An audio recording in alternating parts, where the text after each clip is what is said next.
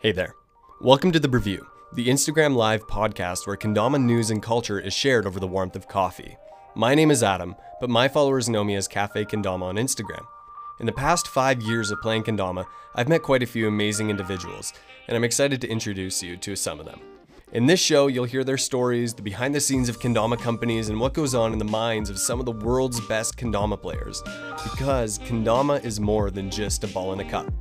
So, make sure your cup is full, and let's dive into this week's Brewview.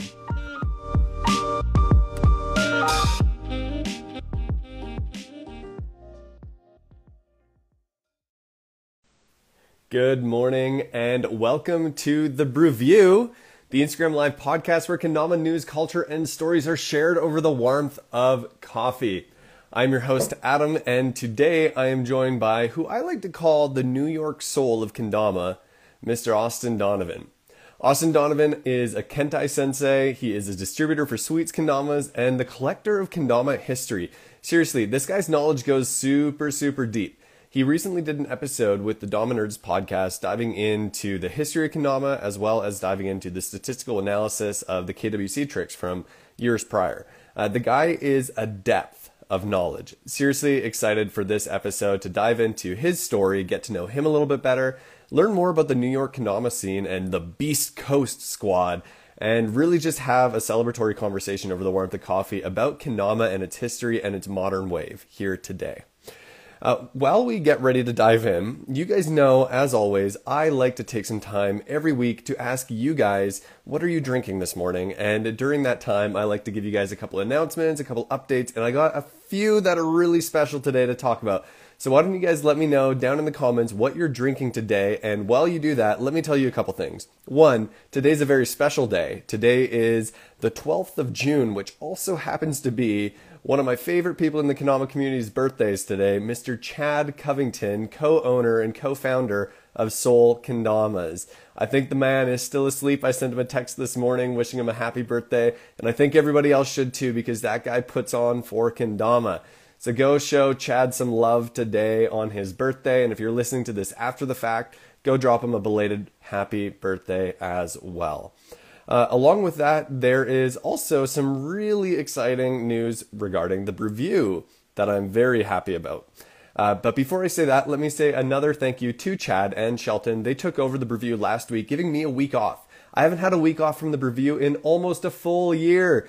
We've been rocking on this show now for 54 episodes. We've got 54 episodes of the Brewview. We've been rocking it for just over a year, and it's absolutely insane to see the journey of this show take place.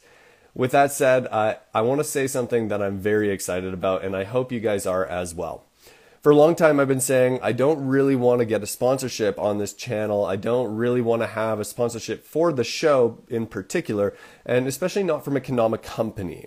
Uh, I try to keep the show pretty brand neutral. I, you know, I have my brands that I really like, but I try to keep the, the show here itself unsponsored and, and generally unbiased you know, it probably slips out here and there. You guys probably know what I like and don't like as much. But I have always said that it would be fantastic to partner with a coffee company I truly love because, as you know, this show is centered around the warmth of coffee and the conversations that coffee helps to instill and cultivate. And so back in October, I had ordered coffee from a, a roaster down in Arkansas called Onyx Coffee Lab. And shortly after that, uh, one of my best friends, Kareem, who you guys know as Peaches and Kareem, had purchased me for my birthday a huge variety pack from them. So I had gotten a chance to try close to like 16 different coffees from them over the past little bit. And I wanted to pose the question what would it look like to bring on a coffee partner for the show? Uh, someone that I can point people to as a great resource that has worldwide shipping, low cost, but high ethics and sustainability, and makes dang good coffee to partner with. So I had started doing some research, and Onyx Coffee Lab was at the top of my list. And I, I was pretty humbled because I reached out to them and I said, hey, uh, would it be possible to, to work with you guys on the podcast? We do X amount of downloads, blah, blah, blah, blah, blah, all that stuff. And sure enough, being at the top of my list, I didn't expect anything. They're a huge company. But they got back to me and they said, that would be amazing to work with you. And so they hooked it up with a special Brewview discount code that you can use to save on their coffees And as a full disclosure, I don't receive any financial compensation for you using that code. It just saves you some money. I do receive free coffee though if a lot of people use the code or check out the link in my bio. So I do get rewarded in coffee, which is more than reward enough for me at this point in my life. So if you want to save on what I think is some of the best coffee out there, it's American roasted for all you Americans that tune in. They're based in Arkansas and they have incredible sustainability efforts. Uh, I really do believe in them a lot, and I'm going to be doing some full reviews of them. And I hope, if you guys are cool with it, to bring on someone from their team or from their staff or one of their co-founders onto the Brewview for a podcast where we talk all about just coffee for an episode. I know that that might be a little weird for our audience, but I want to know your feedback and if that's something you would be interested in. If it is, head to the show notes or leave a comment after the episode or go to the YouTube channel or DM me directly and let me know if that's something you think would be an in- interesting episode to have someone from the coffee community on the show to chat about coffee. So all that to say, uh, if you want to save on what I think is some great coffee, head to onyxcoffeelab.com and use the code BrewView10 or head to my link in bio and click the link. Uh, for every click link, I get a couple points towards getting free coffee or merch or whatever it is. Uh, and you save money on coffee. So uh, go check it out. Today I am drinking their Ecuadorian coffee because I had bought a, a, variety pack from them. I pay full price for their coffee too, uh, in, unless I get people that refer. All that to say, Thank you, Onyx Coffee Lab, for being our first supporter of the show, alongside AeroPress. They sponsored the big giveaway. Uh, all right, guys, one more thing, and then let me read some of your chat, and then let's get Austin on here and dive into this week's episode of the Brew View. I want to remind you guys that this is a live conversation and you have the opportunity to participate and engage in it yourselves. This is why we do this on IG Live. You can drop your questions down in that little Q&A tool at the bottom. This is the best way for you to participate in this conversation if you're not a Patreon member. Patreon do get those early questions, they get that behind the scenes access and all that good stuff. If you want priority questions, sign up for the Patreon. Otherwise, you can still show up and ask your questions here or on the post. So leave them there for Austin. We will dive into them and let's see what you guys are drinking this morning. We got Kendama Jinchuriki drinking some water. He's stuck at work on a triple. Oh my gosh. We got Kenjama walking to the poppy store for some free coffee with breakfast. Kalodama is drinking AeroPress coffee in his Kendama latte mug. Kalodama was the winner of the big anniversary brew view. Congratulations. And I'm so happy that a fan of the show is the one that ended up winning that package. And they sent me videos and genuinely so excited that they got the package. It is awesome to see that. Uh, we got Archangel Dama with the iced coffee with a splash of vanilla and cinnamon. Absolutely. We got some happy birthdays for Chad in the chat and so much more. We got people heading to go get their coffee right now, and Kale Lindsay in the Yerba gang with Spiffy drinking that tea leaf coffee. Guys, thank you so much for being here today. Let's get our friend Austin on here and dive into this week's Brewview together. Gonna take a sip of my water. My mouth is already parched.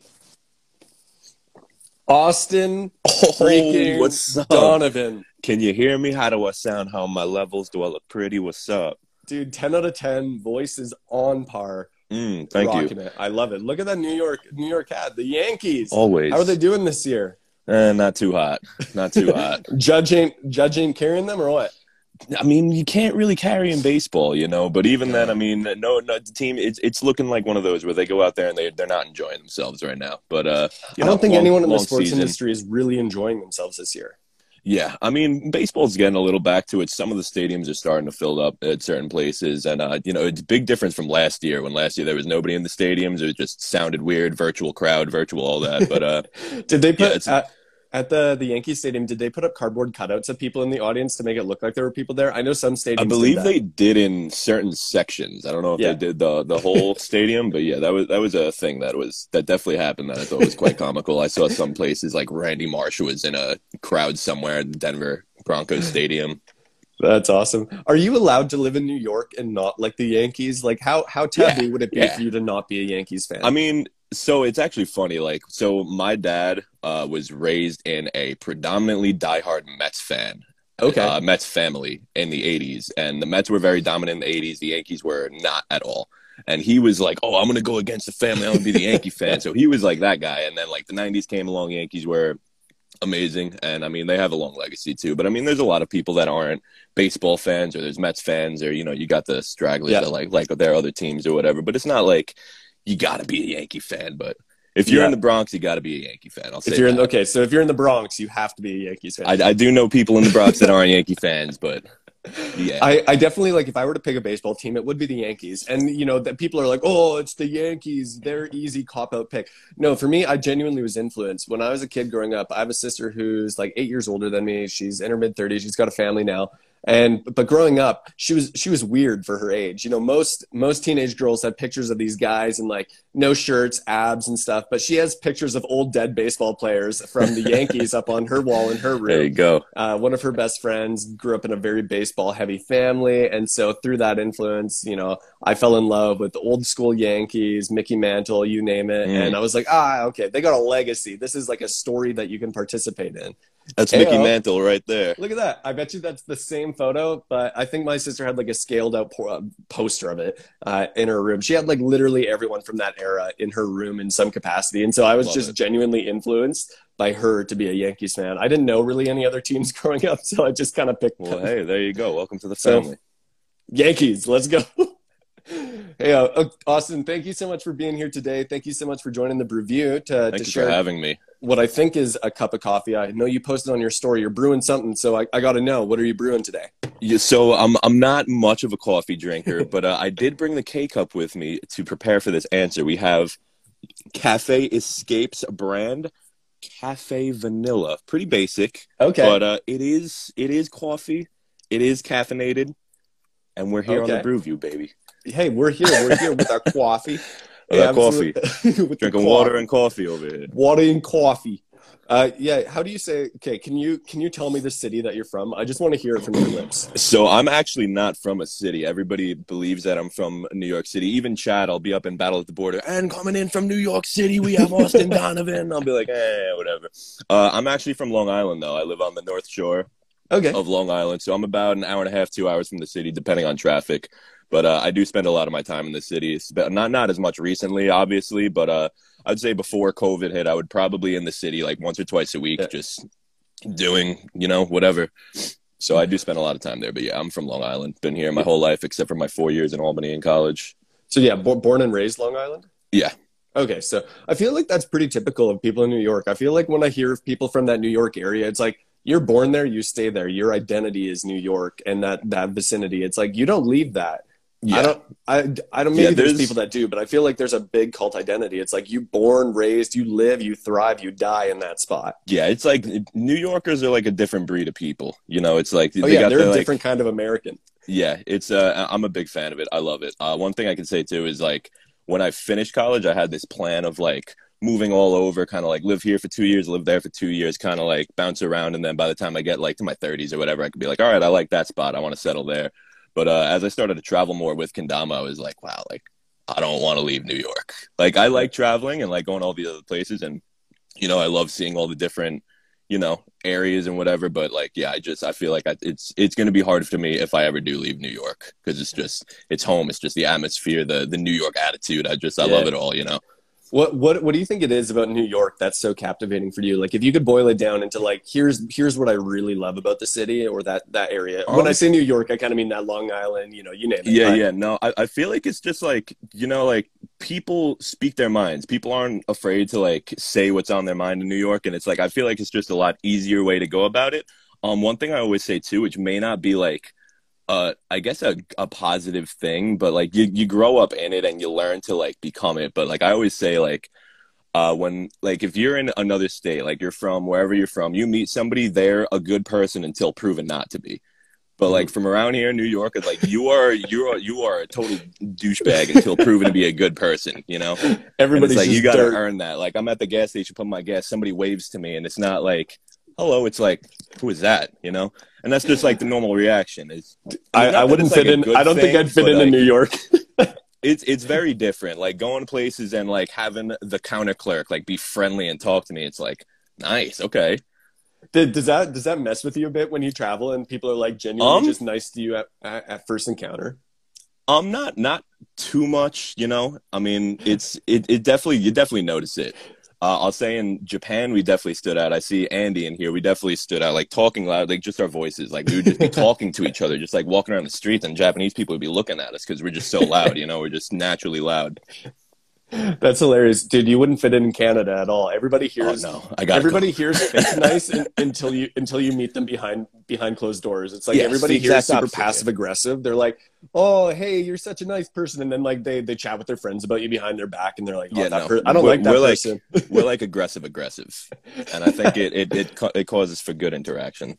I like that though. I think that's cool. And and you know what though? Like New York is super interesting because so much culture breeds out of Yeah. New York and then travels Mhm. around the world. Like New York is where comedy was really built out of and that like aggressive, like let's just say it how it is, make jokes, whatever, which is now like probably a little polarizing now. The whole like Mhm. comedy world is kind of on the fringe because they Yeah. say things that the rest of the public doesn't necessarily always agree with or love.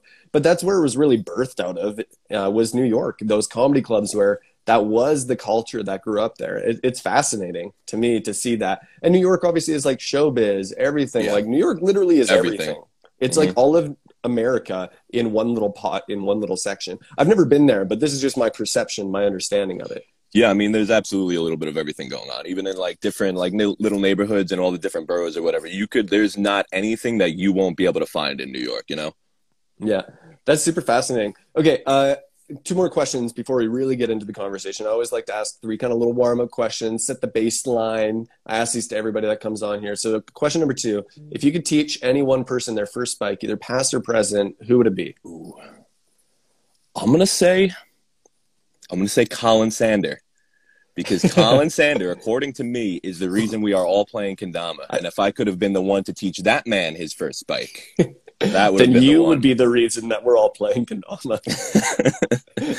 That's it. do you, That's do, it right do you think do you think that if Colin Sander hadn't been the one, do you think someone else would have came in and done it? I do, I do, because I think like even Matt Sweets himself found it separately from Colin, but actually found it the exact same way as him, And then mm-hmm. found love for it. So there, there were other people that absolutely found it other ways that didn't find it like through his videos or through his mm-hmm. little web that he created. But uh, it, I, it's, it's, it's weird, you know, because like when I first started playing, his videos were like what got me going, you know, and then like he, mm-hmm. he inspired like Zach Yord to make videos and a couple other people to make videos. So I don't know how soon it would have picked up at, Yeah. you know, around that 2008, 2010 time. I don't know if it would have picked up the same, but I, I think it definitely would have caught a little wave. I don't, you know, I Yeah. don't know where we would be, but yeah, I think we would still be making waves, doing stuff Yeah. with Kendama here in America. Do you do you think that there'd be any significant differences today if Colin Sander hadn't played and it was Hmm. picked up by someone else? Do you think the game itself would be different? I definitely think it could have been. I mean, I feel like Colin Sander was a great person to be like the godfather of Kendama. You know, he was just like just a great person, great energy, good person to watch, very genuine. Um, I've met him a couple times and had great experiences with him every time. And you know, there there are people that are not like that. I think if uh, you know somebody Kendama gets into a, a bad person's hands for the first time and they start you know blowing it up, it could bring a wrong crowd. But um, we were Kendama's built off very you know, very underground, very community, very loving, very family. So like from that, we still have that. Even as big as Mhm. we've gotten, we still have that because that was our core that we came from. And you know, you could Yeah. kind of direct, like link that to the original players. You know, Yeah, I think so. And and Kendama is interesting like that because there's still there is like a wider network or web of Kendama, but now it's like okay, now you have your little local communities that are embodying their own cultures and they're participating in that legacy of that small family like ideal or mentality. And I think that is beginning to shift, especially as we've grown and as we've scaled to doing more online competitions where it isn't so much about gathering in a place, it's all about like gathering online. And it is a different way of gathering and it does have different cultural differences. So I'm really curious to see what the next two years look like for the Yeah. Community and how the culture changes because the process has changed. It's no longer about traveling to an event to meet everybody. It's oh, let's all log in online and compete without actually knowing the person that I'm I'm playing against. yeah. It, it's different.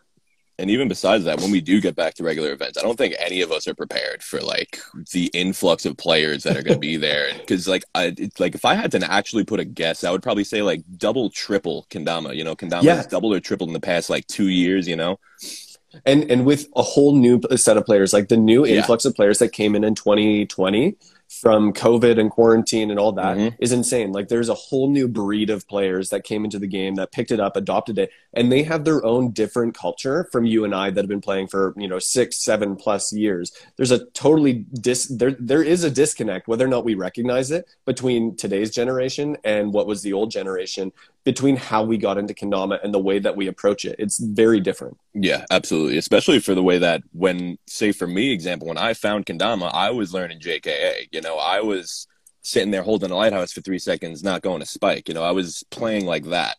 And now it's mm-hmm. just like a completely different 180 like do whatever you want which i'm absolutely all for. But it's just yeah. very different worlds like entering the kendama scene now and 10 years ago. And definitely curious to see what that turns into as well yeah, I, am sure we'll, we'll probably get into that a little bit because I kind of want to poke at poke at that a little bit because I think you're kind of the guy to think about that. Uh, you know, what I've led into this whole conversation about was you you really are a collector of kendama history or knowledge. You have this depth of of you know, really just knowledge about the game, its journey, the people involved in it, while playing such an integral role in the space as well. You've you really know everybody. Uh, anybody who is anybody in Kendama also knows you. And one of the things I was saying to people is like, if you don't know uh, Austin Donovan, do you really know Kendama? Because this guy knows Kendama. uh, and so I'm excited to really get into that conversation with you. But before we do, I wanted to ask one more question before we really dive in here. this is one of my favorite questions I, I, we ask to everyone is who is the most inspiring player in the Kendama community to you today? Ooh. Not of all time, but like in this moment right now. In this moment right now. Hmm. That's a good question. Um I might honestly this this might be biased bias because he's also one of my favorite people right now in Kendama and uh but Kelvin Wong is definitely one of my favorite people that I watch play and like look kind of look up to now, which is kind of funny because he, he would probably say the same thing about me too. We uh we have a we have a little close relationship. Ken YC claims Kelvin, by the way, but uh, but yeah, Vegas doesn't have him. I I love Kelvin's style of play, the the one trick bangers, one trick tech, simple, you know, one and done, no combos. And I also I respect incredibly highly the way he competes because mm. it's something I don't see enough. And it's something where like competitive kendama is still very friendly and it's we still haven't broken that like ultimate competitive like level where like we have like rivals and people getting heated on stage. But like Kelvin, what what he does, it's like it's almost not like necessarily moving towards that, but moving towards like a more competitive outlook on competing. Because like even me, when I go to compete in kendama, like I'm more focused on just kind of having fun, which you know isn't a bad mm-hmm. thing. But I do think as the future comes by, that could be something we get into more. But like competition will become more of competing, you know? Yeah. And, and he, I think he's like right. a, Sorry, a big like purveyor of that, you know? and like definitely a big influence and people see that and definitely like normalizing like all right he's honing right now like he wants to win this right now you know like it, it's you don't always see that until you get to like the final semifinals but usually when you're mm-hmm. watching matches they're just like it just looks like two friends playing kendama but like kelvin wong you watch him play every single match and you're like that kid wants to win this match that kid is determined and oh, yeah. i love that yeah, I remember talking to him about it uh, when he was on the Brewview a couple weeks back, and his process as he approaches every trick. It's like he's created a pattern for him, and he's like thought about it. It's not. It's a very yeah. intentional. Yeah. And and like you said, like he's gearing up to win the point, to win the match. He's planning everything, and it is mm-hmm. a calculated game for him. And it's yeah, fascinating absolutely. to see his brain work that way. I, and I, I, think you're right, though. We will see more of that in the future, especially with this new influx of players that I think are more competitive minded than the past generation of players. Because the past generation, it wasn't about competition. We went to these events to meet our friends and to play Kendama. Yeah. We didn't go there to be like, oh, I need to go kick this guy's butt in this game of Ken, or I need to beat this guy and win this comp. That was always like the added bonus. And sure, there mm-hmm. were a mm-hmm. few people that definitely wanted to win those events and were very geared towards doing that but there was definitely more of an emphasis on gathering and playing. But I think the new generation that's playing is more geared towards I need to win. I need yeah. to play and, and beat this guy and practice and sesh.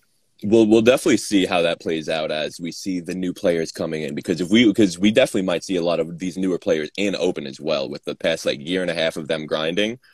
But uh, I mean, you know, people get into Kendama for number of different reasons. And as more people get into Kendama, more people will also get into Kendama for the competition aspect. And that's, you know, what, mm-hmm. what they like out of it. So we'll definitely, yeah, it'll definitely grow. And I'm excited for that. Yeah, absolutely. Okay, we'll catch up to that conversation, but take me back in time though. I want to know where you got into kendama. You you have now garnered so much history of kendama in your brain, but where did that all begin for you? Where did you first encounter it? All right, so uh, freshman year of high school. It was like probably the first week or two of high school, and uh, this was 2008.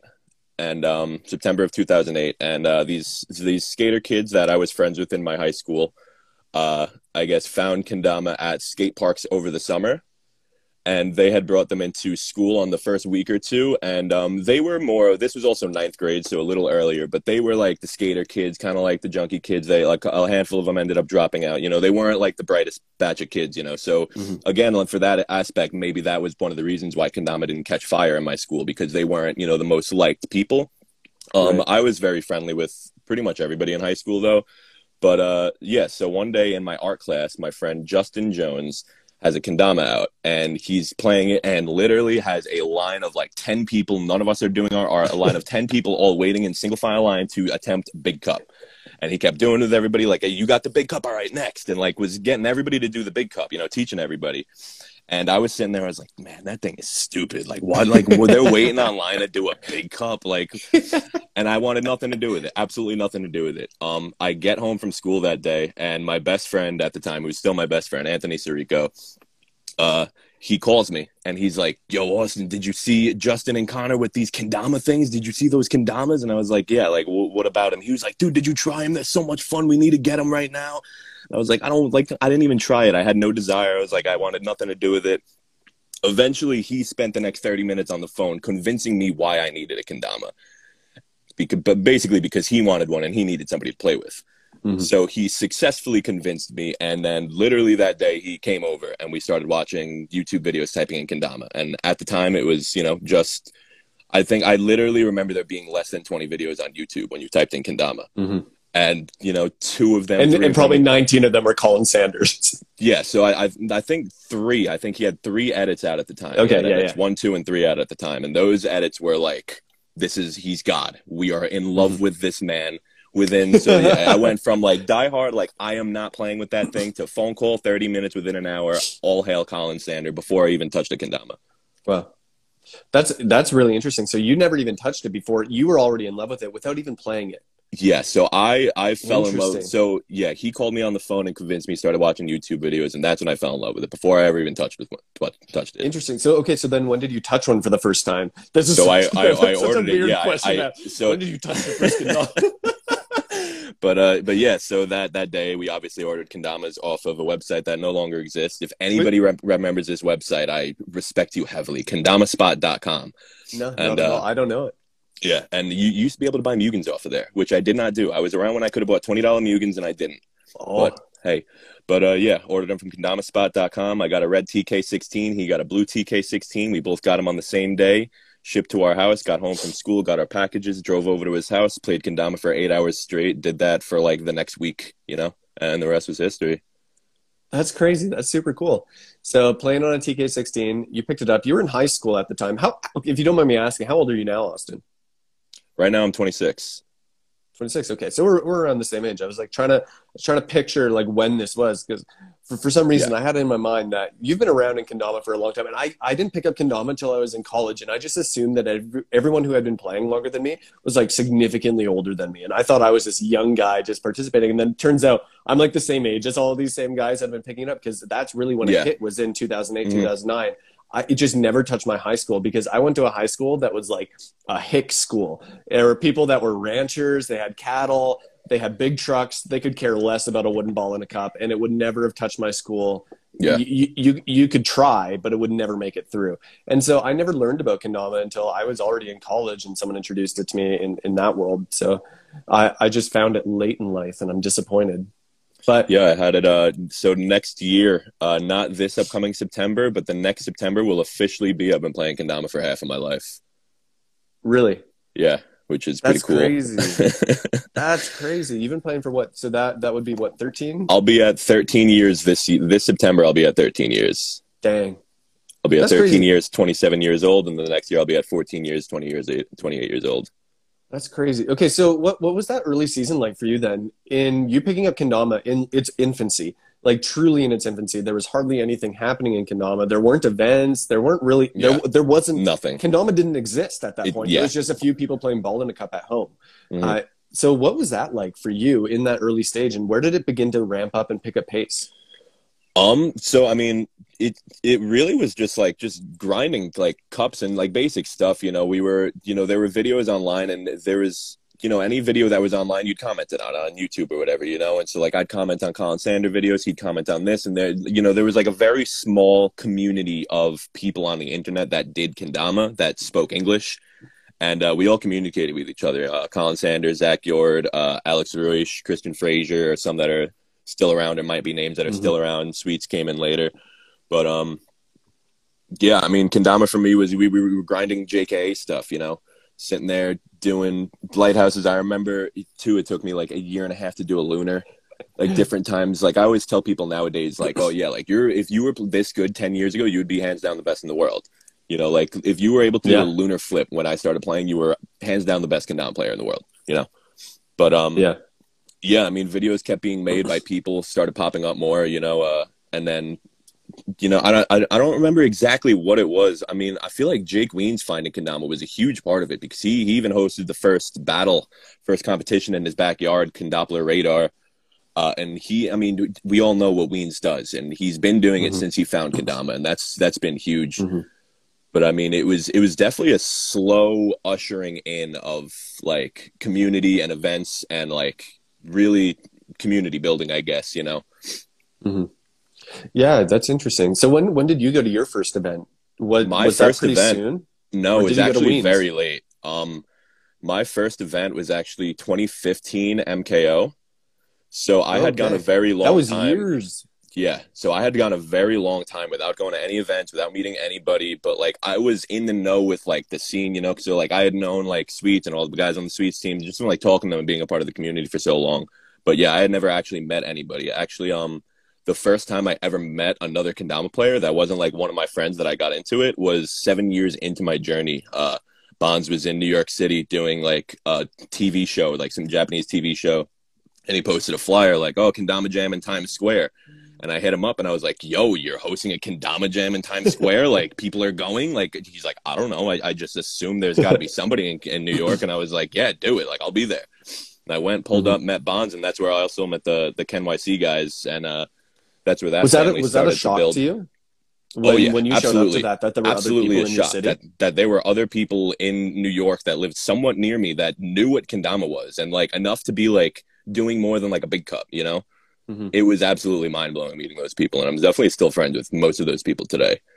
That's interesting because I think today now it's like we we have so much access to the Kendama community, and generally you probably know most of the people because of you know Instagram. You can hashtag search your city in Kendama, and you can find yeah. out people near me. I did that when I moved to Calgary. I was like, I need to find out everybody that lives here. So I, I knew that Jared Porter was in the community, so I reached out to him, and I like quickly found the network of Kendama within Calgary, and I like quickly yeah. integrated. But had I been playing kendama in your era, that wouldn't have been the case. It's like there was no way to find people. You just had to be outside playing kendama and have that buddy walk by you and be like, "Yo, you play you play ball in the cup too? You play kendama?"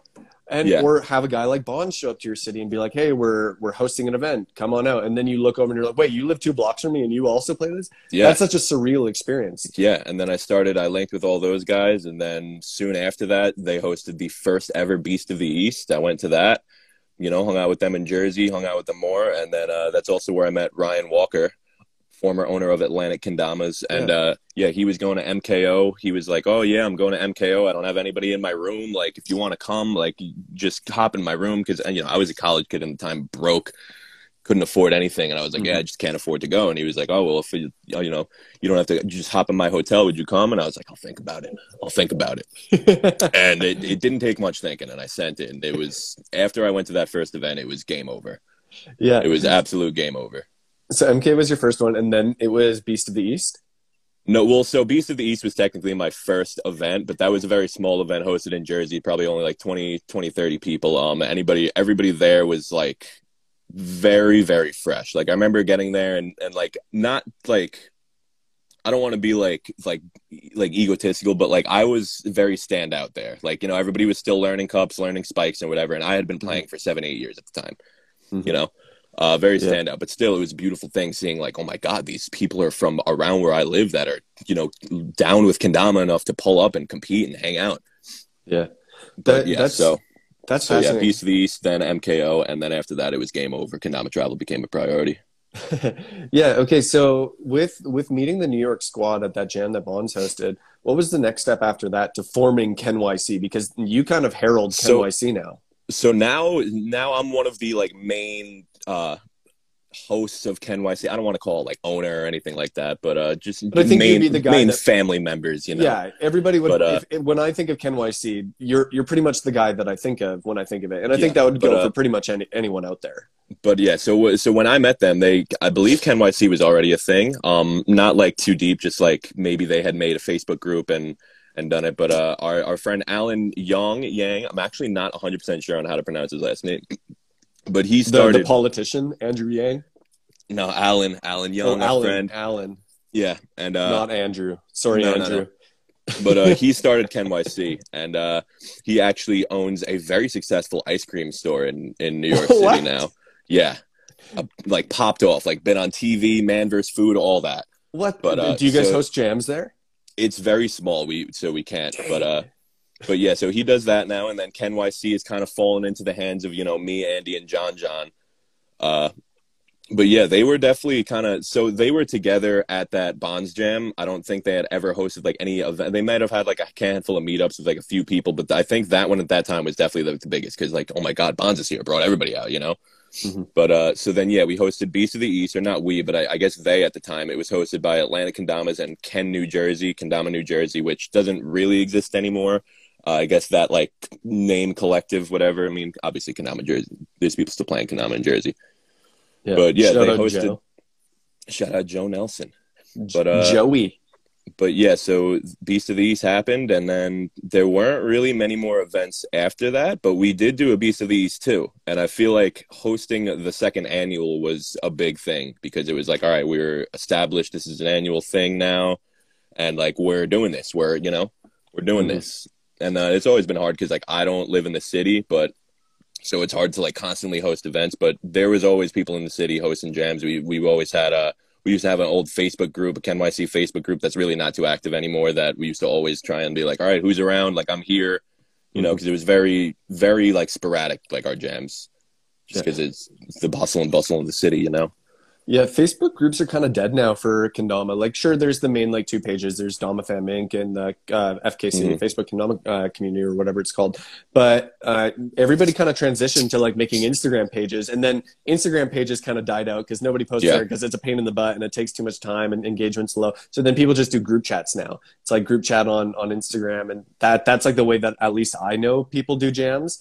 Uh, which is kind of hard, I think, in some capacity because it's hard to be invitational now because Yeah. nobody's publicly posting about it. It's just like, hey, to the group chat, hey, you should come out. And it's super invitational in the sense of like, hey, you have to be invited to be a part of our community now. You have to get Yeah. that invite to the group. And it's so difficult to make that happen. I, Yeah, I was thinking about that recently.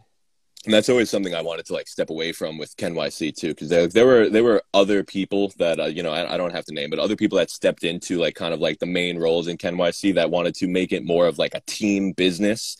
And uh, you know, I was I was not a fan of that at all. And like my big thing now is like I'll put on every KenYC fan like jam flyer that like the bottom thing is like giveaways, events, et cetera, et cetera, family. Like we're a family. Like I don't want anybody that goes to KenYC to not feel a part of KenYC. If you're from California, you come out to a KenYC jam, you're part of KenYC, you know? Mhm. You come out to our jams, you come out, you have fun, you enjoy Kendama, you're from around the area. I'm not from New York City, but KenYC, baby, you know? Yeah. Okay. So here, here's the real question. Why you? Why do you care so much about that? And why did you feel like you needed to take the ownership and leadership of it? Like what, what was it in you that instilled that passion to be like, um, all right, I got to do this. It, I, I don't even really want to like claim too much leadership, you know, because I I didn't even get the password to the Instagram, the KenYC Instagram, until like a week ago, you know. But I mean, it's I guess it's just my my love for kendama and just love for wanting to push kendama and build the scene. And you know, New York has so much potential. Like all these places that we've seen kendama like blow up. Like for example, like Hawaii or like you know even in uh Kentucky when Jake Fisher talks about that when he first started getting into it. You know, and it's like New York never had that blow up. A lot of these places in America had their blow Mhm. up and then it settled down. But New York never had that blow up. And I feel like the blow up that can happen in New York could be tenfold just because of the amount of people. Mhm. And it won't. And what happens to a lot of like the blow ups in Kendama is it'll oversaturate the area and it'll kill it. Yeah. But in a yeah, place it'll, like New it'll York, become I- too inflated and then it blows up, dies, and then it's really hard to rebuild. And that's what exactly happened with Kendama. And we finally are back in a rebuilding phase after Yeah. the huge boom, and then it collapsed. Yeah, Like and hardcore. that and that blow up has not happened in New York, and nor do I think it would have as much of a quick fall because I don't think it would be as feel as inflated as that because there's just so many people. If you have a thousand Kendama players, that's still a very very tiny percentage of people. Mhm. You know.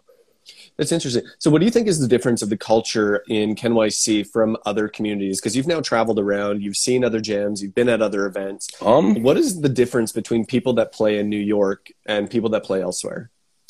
Um, it's it's we're just New Yorkers, man. It's it's just like we're just New Yorkers, man. I don't. It, it's hard to explain, but I mean, it's it's also we're we're a bit older.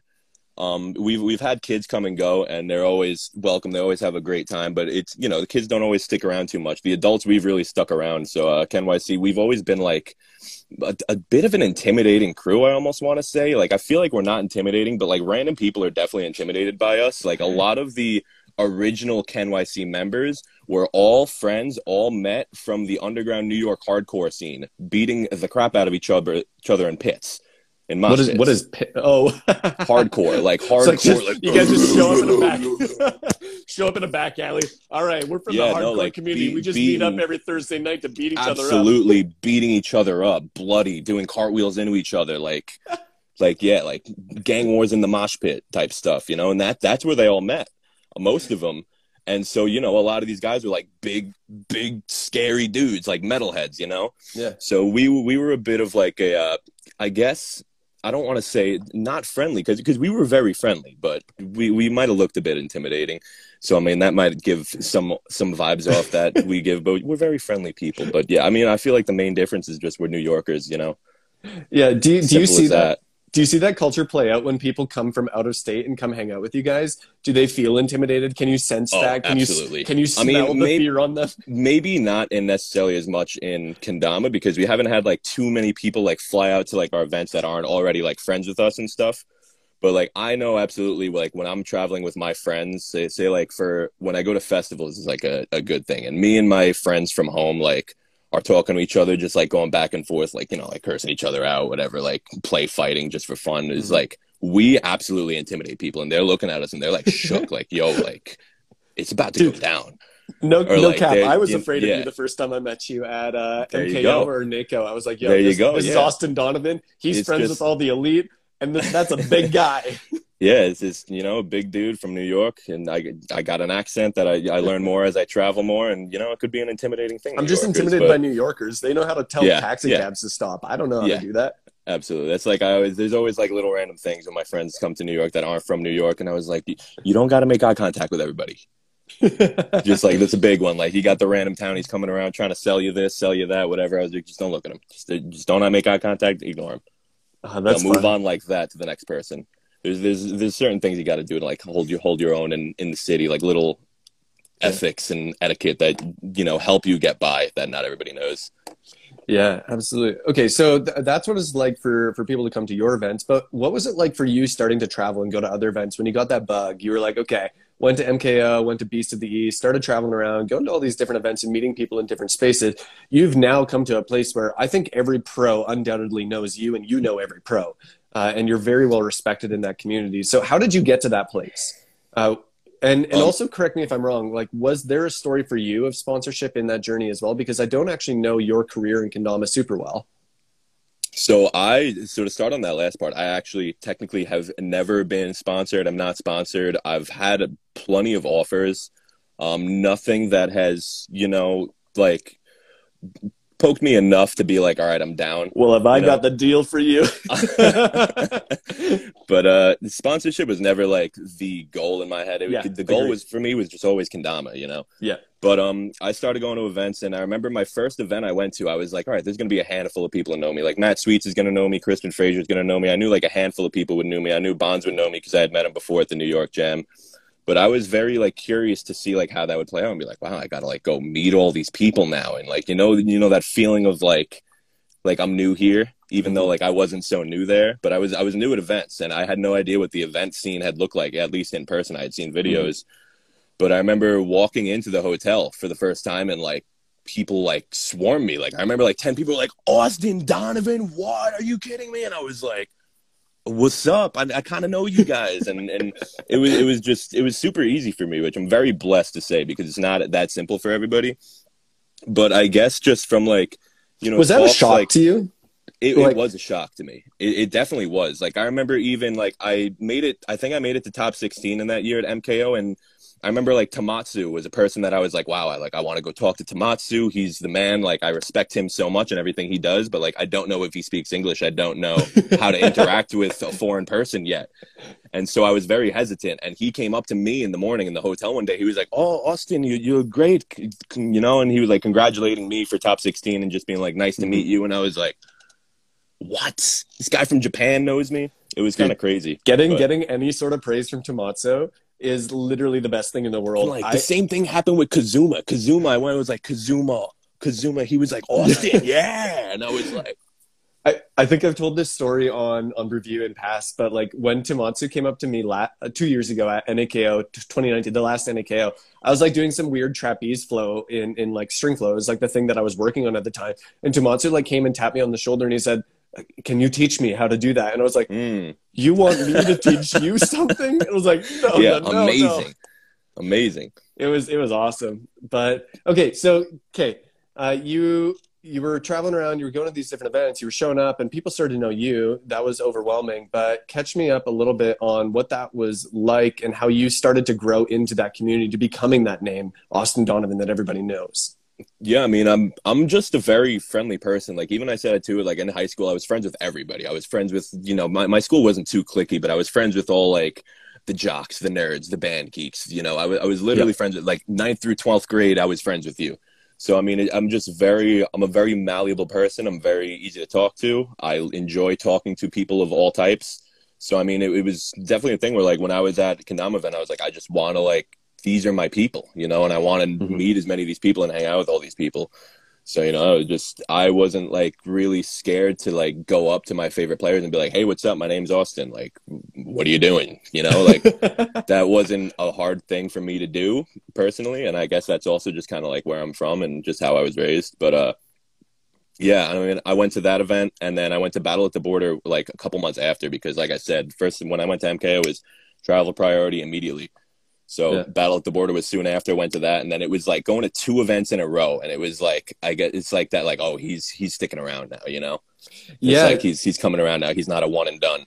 Yeah, that's the buy-in, right? That pe- people people in the Kendama community, especially the OG Kendama community, is a little bit like that, where we're a bit we're a bit standoffish, especially if you're not invested. We we want to see if you're invested in this game as much as I am or as as we are before we really like really welcome you and before we invite you out to a drink after the event, yeah. before we bring you into our hotel room and recession there, whatever it is. It's like you got to feel it know, out. We want to know if you're actually committed to this because we are heckin' committed to this, and and that's a big commitment for us to to welcome you into our space. And and I think where maybe we need to be a little bit better at being more welcoming to new players, uh, possibly. But at the same time, once you're in, you are in Everybody yeah. knows you. You're very welcomed. You are engaged in the space, and we know everything about you, like your story, yeah. your narrative, your tricks, whatever it is. You're you're part of the gang, and we're cheering for you. Yeah, and I gotta say too to like any newer players, like this like imaginary like inner circle of kendama players, like it's very easy to just like tap into that. You know, it's like there's so many people that like I've seen come into kendama scene like this past year that have been very active in the community that are very friendly with a lot of mm-hmm. like professional players that you know would be like people would be nervous to talk to. But uh this like I know like people do talk about like the inner circle of kendama and like oh it's like it's hard to like talk to those people and etc. at events or whatever. But it's it's I feel like the idea of like going and talking to the to us is a little harder than it, actually it doing it because we're all we're all very friendly. We're all you know we're all just people. We're all still staying at the same hotel. We're not like held up on some pedestal. Yeah, it, it isn't. It isn't right because it's like there is that social disconnect, but at the same time, it's not real. It's like we've we've painted a false picture because you, if you actually take the risk as a new player and reach out to someone who is you know maybe been in the game for a while or is a pro or is a whatever, and you reach out to them, you realize very quickly that oh these guys don't think that much of themselves. They're just we're all here playing ball in a cup, and we all want to connect and meet new players. Yeah. But at the same time, there is that social pressure and that social distance, and I think just as much as new players have a hard time reaching out to old players, I think old players have a really hard time of reaching out to new players too because Yeah. they're not sure how to reach out. They don't want to come across as egotistical. They don't want to come across as like, oh, let me show you, let me teach you. Yeah, I, I just so- want to, I, I Like, just want you to enjoy the game. Yeah, like one thing I also noticed too with me is like when I'm like commenting on like new players' videos, and it's like, oh, have I commented on this person's video already? Should I do somebody else? Like, and it's like trying to spread that fairness, and you know, it's like when like handing out that like uh that like, oh, what's up? Like, you're welcome. You know, it's it's it's it's hard to always do that because you want to do it to everybody, and it's impossible to. So it's not that you want to like pick and choose, but it's just like I I personally try to like make sure like it's it's well spread. Yeah. Yeah, and, and, I think there's also a bit of a weird culture within Kendama that I think is actually so helpful, but also a bit destructive. Of this, like you need to earn it culture. Uh, you need to earn the respect, whether it's through your tricks or through your attitude or what you do for the game. It's like there's there's a point in which you transition from what can Kendama do for you to when you get to make the decision of what can you do for Kendama. You know what I mean? It like for me it was like okay when i first started playing i was learning from everybody else trying to get everybody else's attention and like show off what i can do. And then i realized i needed to flip the script. What can i pour back into kendama? And the moment that i started engaging into the community and giving value back to kendama all of a sudden all of these other people started crawling out of their holes and like yo who's this guy? what's go. this guy doing? And you like realize oh kendama is not about what it can do for you but what you can do for them. And Yeah. and that changed my entire perspective so quickly Yeah. Okay, uh, I want to know. I mean, we can we can probably rest on this a little bit here longer, but uh, catch me up on the. I I think, and I think most people would say this from your stories, and if anybody's followed your page, they know that you are a nerd when it comes to kendama. You have literal. I'm sure you have crates of like artifacts and stuff from the kendama community. Nerds whatever it is. unite. Uh, you've you've obviously been on the Dominers podcast. I think probably the greatest Kendama podcast out there. People really need to go listen to it. Um, but you have an episode on there where you really nerd out on stats, analytics, and all these things. But generally, in a broad scope, you are a Kendama nerd. When did that? Why? Why? More than anything, you have so much knowledge, and I- why I did you? think Why did you chase it? I don't know. I really don't know. You know, I I feel like I was just like, I, I feel like I've been a Kendama player my whole life. Before I found Kendama, I was a Kendama player. You know, like I know, like one of my favorite tricks is, say, for example, like you may have seen me do it in a freestyle sometime where like I have the trick on my, the, I have a finger balance penguin and then like I spin it around on my finger. Mm-hmm. But like I remember I like showed that to my dad one day. He was like, "Oh yeah, what are you doing your freestyle?" And I like showed him that, and he's like, "Oh, this is the one that like gets people going." He's like, "You know what's funny about that? When you were a baby and you used to cry, I used to take a bottle of soda and do that with it and balance it and whip it around until you would stop crying and you loved it." Huh. And I was like, "Whoa, that's crazy!" And like he would do the same thing, and he would like he would do bottle flips with like stuff to like make me stop crying as a baby, and then even I remember like sitting in the dugout playing baseball, and I was the one I was sitting there doing one, two, three lighthouse flips with my water bottle, and I was sitting there doing bat tricks in this bat circle. You know, I was always playing kendama before I found kendama, and Mm. even I've I've just always been very like. I, I get like infatuated with something. Like when I found baseball when I was younger, it was like I was obsessed with baseball. Like I was able, I knew every single player, every single stat, and I just got deep into it. And then like kendama, it was just that thing where like is not that I necessarily like dove into it because when I found it, there wasn't anything to dive into really. Yeah. You know, there was an hour's worth of content online. So it's not really that like I went into it, but it was just that I've kind of been there since the beginning. You know, there's not many players that have been playing for as long as I have that have stuck around the entire time and been a part of the scene the entire time.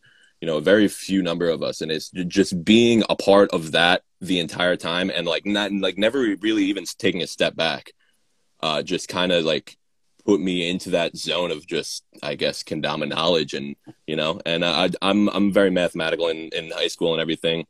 Math was always my favorite subject. I have a degree in math, not necessarily by choice, but I do. By, And uh, what do you mean not by choice? You didn't choose I to go to math school? not not I didn't go to college with the uh, intention of doing math, but as the years went, I kind of fell into that role and was like, all right, we're gonna this is what we're doing. But So- uh, Okay, yeah, okay. We'll, we'll catch back up, but I want to, I want to, I want to ask about that. You, you went to college, you did a degree in math, like statistics, right? Specifically, just or was it mathematics, just, Just mathematics, yeah. Uh, what do you do now? Now I, I just do DoorDash. I do DoorDash and I, I do kendama stuff. I push kendama stuff. Isn't I mean there's there's part time kendama thing, but DoorDash is like my main Yeah. gig right now. Okay, That's Uh, my main you- pocket of money. Are you hoping to pursue something in the math world, stats, or whatever that is? Because Um, obviously you love that kind of stuff, but maybe that's a passion, but not a career. to be completely honest, I I like to say my degree is Plan Z. okay, So like you know, like if I if I ever need something to fall back on, and you know my dr- my hopes and my dreams, my hopes and my dreams are not in line with my degree, and like doing a nine to five, a working office job, like very far from that. And uh, so, so, what if is the you- hope and dream?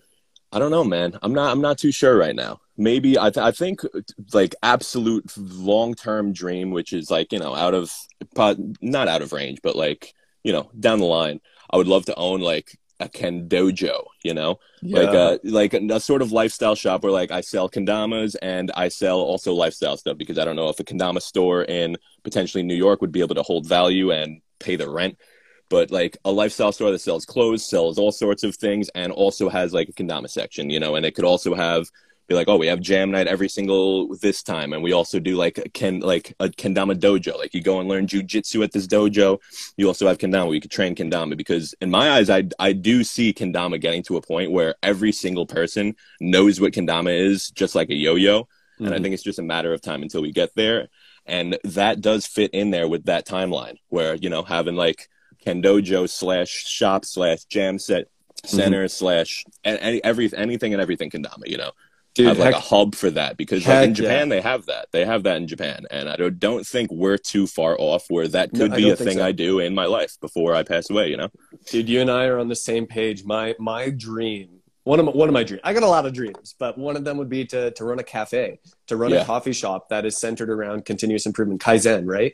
And and having that as a space where people can come and learn, uh, having it as a space where people come in and leave better than they were before they came in. Whether or not that's through kendama, through the art of coffee, through progression, whatever that is. And so actually having a, a cafe centered around those principles that is centered around the, the philosophy of kendama, this art of continuous improvement uh, and and having that like dude you're speaking my language Yeah. i love that. right there with you, man. so and yeah, and as freaking I see. MJ saying too, this is one of the only messages I've seen there the whole time. But as MJ sued, they're coaches for Japan sports where they practice kendama. Like the same thing to where like I don't see us being too far off to where like kendama coaching is like that'll be a real thing where like oh like my I pay you know hundred dollars an hour for my son to go get private pitching lessons you know once a Mhm. week. We'll be like, oh, my son's gonna go get private kendama lessons for once a week, and you know that could be a, a normal thing because it's great Yeah. for kids, and kids should be doing this. I, I think we're on the brink like I, I don't know if it's going to be one year two years three years four years where all there's of a sudden there's an absolute shift incoming. oh i, I think so very very prominent shift because just the influx of players that we've had. Once that fuses with the or the scene from before, so like if you were to say like 2020 or like Mm-hmm. 2019, you take the before and after; those have yet to fuse. yeah And I feel like when that happens, is shift, major shift in the kendama world, and who knows what that's going to bring. I, I think I'm you're excited. totally right. And the thing that gets me excited about that is like, okay, I, I, I chatted about this with uh, MJ and Brian Reese and both both the podcast when we did the Mhm. podcast collab episode. It's like, okay, so with that shift and with the boom and the growth of Kendama that we expect to income, that gives so much more opportunity for people like yourself or for me to actually have a role in the community where we can actually begin to be financially supported by what we're doing and, and there's actually an incentive to do other things aside from just running a kendama business and selling kendamas because right now Yeah. that's really the only profitable route in the community is being a, a kendama business and selling the, the product itself but Yeah. now all of a sudden there's a world opening up where I, I could see in the future, maybe two years, three years, four years from now, where running this podcast actually becomes a part of my job or a part of my my Yeah. my income every month, and I can Absolutely. genuinely put more effort in and invest Yeah. and be a part of the community fully. I think Mhm. that would be so cool, and and similar to what you're doing, I would love to see uh, a dojo or someone that's genuinely getting paid to train people to play kendama. And I think what you were saying, that competitive shift, actually incentivizes that even more right? Yeah. With what you're saying, Kelvin Wong, when we see more people wanting to play like Kelvin Wong, wanting to compete at that level, wanting to improve themselves, there's going to be a higher desire and incentive for those parents out there that see their kid. They're like, we got to get this kid in lessons. He's got to win the next yeah Mako. and and you know what it is you know what part of the big shift is which is i can get into this too why kendama is so friendly and not so hot-headed and especially in competitions is because money we if you look at our biggest Yes. events the winners don't get a large amount of money except for like the world cup they get a bunch of kendamas which ultimately that professional kendama player is probably going to give them away or sell them Yeah. You know, but if we were to take, say, say for example, like you If know, NACO NACO is $10,000. If NACO, if yeah, and if say if you were to take every single company that is setting prizes, send us one or two kendamas, a couple of kendamas to give to the lower divisions, and send us bread. And we will give the winner of NACO 20K, you know, or something like that, 5K, That $10,000 changes the game. changes everything. I'm going up there. I'm taking names. We're going up there. I'm going head to head and open with you. I'm getting in your head. You are not beating me for, for money, you know? Putting Nick And, like- Gallagher six feet under, baby. Let's yeah, go. and like that's that's a big thing where we're getting to the point where I feel like we're almost big enough now to like where we could start to have like cash payout prizes for first place, you know, and like that's going to be a shift in the competition too because when people are paying for money, it's going to get cutthroat, and um, it's, will. you know, it's a good thing, it's a bad thing. I'm excited to see it though. Can can John just said put that a this in the chat, uh, and and we'll take a moment here in a couple seconds, and we'll jump through some of the questions from from viewers. So drop some in the Q and A tool. But uh, my my immediate question and what his question is is is that a good thing for Kendama or not a good thing? And what do you see as the See- impact of that? So it it depends on how you look at Kendama. You know, a lot of people see Kendama and they love exactly where it's at right now, and like you know, don't want it to get any bigger. Like that, it's this underground, very tight knit family, and I absolutely love that. You know, I love that we have this very underground, tight knit family. Um, but I think with that, that just also ties in with just like Kendama getting bigger and becoming more mainstream. And not that I necessarily want to see that, but I do want to see it get to the point where like everybody knows what kendama is. Like I was saying before, how like and a yo-yo, every single person knows what a yo-yo is, whether they know how to do it or not. They know what a yo-yo is, and that is like that's like real dream for me. Like just having like being a part of that happening. And um, I, I just feel like competition is one of the next like big purveyors to really push kendama into that forefront, and that and money in that way for events could would be a huge thing. And you know, it's it it could bring a bad blood to kendama because, uh, like we talked about, it could get heated. We could have Mhm. rivalries. There could be two genuine people that hate each other on stage competing against each other. You know, Mhm. and that could get could get a little dirty. But I mean, I think we are we have a strong enough core in kendama that you know we will always have this like we will always have this feel to us. You know, I, mean, I, I could be totally wrong though, but I, I just feel like I'm so confident in our core, our base, what we came from, and where we started, and how long we've held this for so long and so well that I don't know if I see that like just flying out the window when we essentially the world knows who we are. Yeah, I think the part of the reason that I don't think it'll fly out the window super fast and it'll be a slow transition is because think about the amount of time that it takes you to get to the level where you'd be even competing for that money. It's Yeah. not like it's not like if we start adding money into it that there's going to be a whole new influx of people that are competitively minded and are cutthroat in that mentality because you're not going to catch up to the Gallaghers that fast and the Gallaghers Yeah. are going to and hold that mentality right from the past generation and we're going to see that culture remain because it takes so long to get to that place. Kendama's not a game that you can just like step into and expect to be world it's not an overnight thing. Absolutely not. No, And even have to too, even it. even if like money was a thing, like the kendama, we wouldn't the kendama community, us as like the upper people that kind of like run things within the scene, we wouldn't be pushing for that heated competition. We would just be like, oh, grand prize, there's money, but like, hey, yeah, come down, come have fun, and like we would still be be pushing that exactly Mm-hmm. The same way that we're doing. And the the only people that would kind of get into that like you know maybe lost in the the the heat of the money or whatever the competition Mm-hmm. or whatever that that would be like on their own because like us as kendama we're going to hold that those same values because the people that are running stuff right now are going nowhere Yeah, I, I really hope so, and I and I think I'm with you. I think that when we can add a cash incentive or monetary compensation, we are going to see a big boom in growth in Kendama, and I'm kind of here for it. I I think the more people that we can get on payroll in Kendama, the more that we're going to be able to exponentially scale the game and grow it because more people will be able to invest more time into its growth. You think about the work that Bonds has been able to do by being on payroll, by being a sponsored, fully paid player, his ability to go on TV shows, his ability to travel, his ability to make content, all that good stuff is only there because he can afford to do that.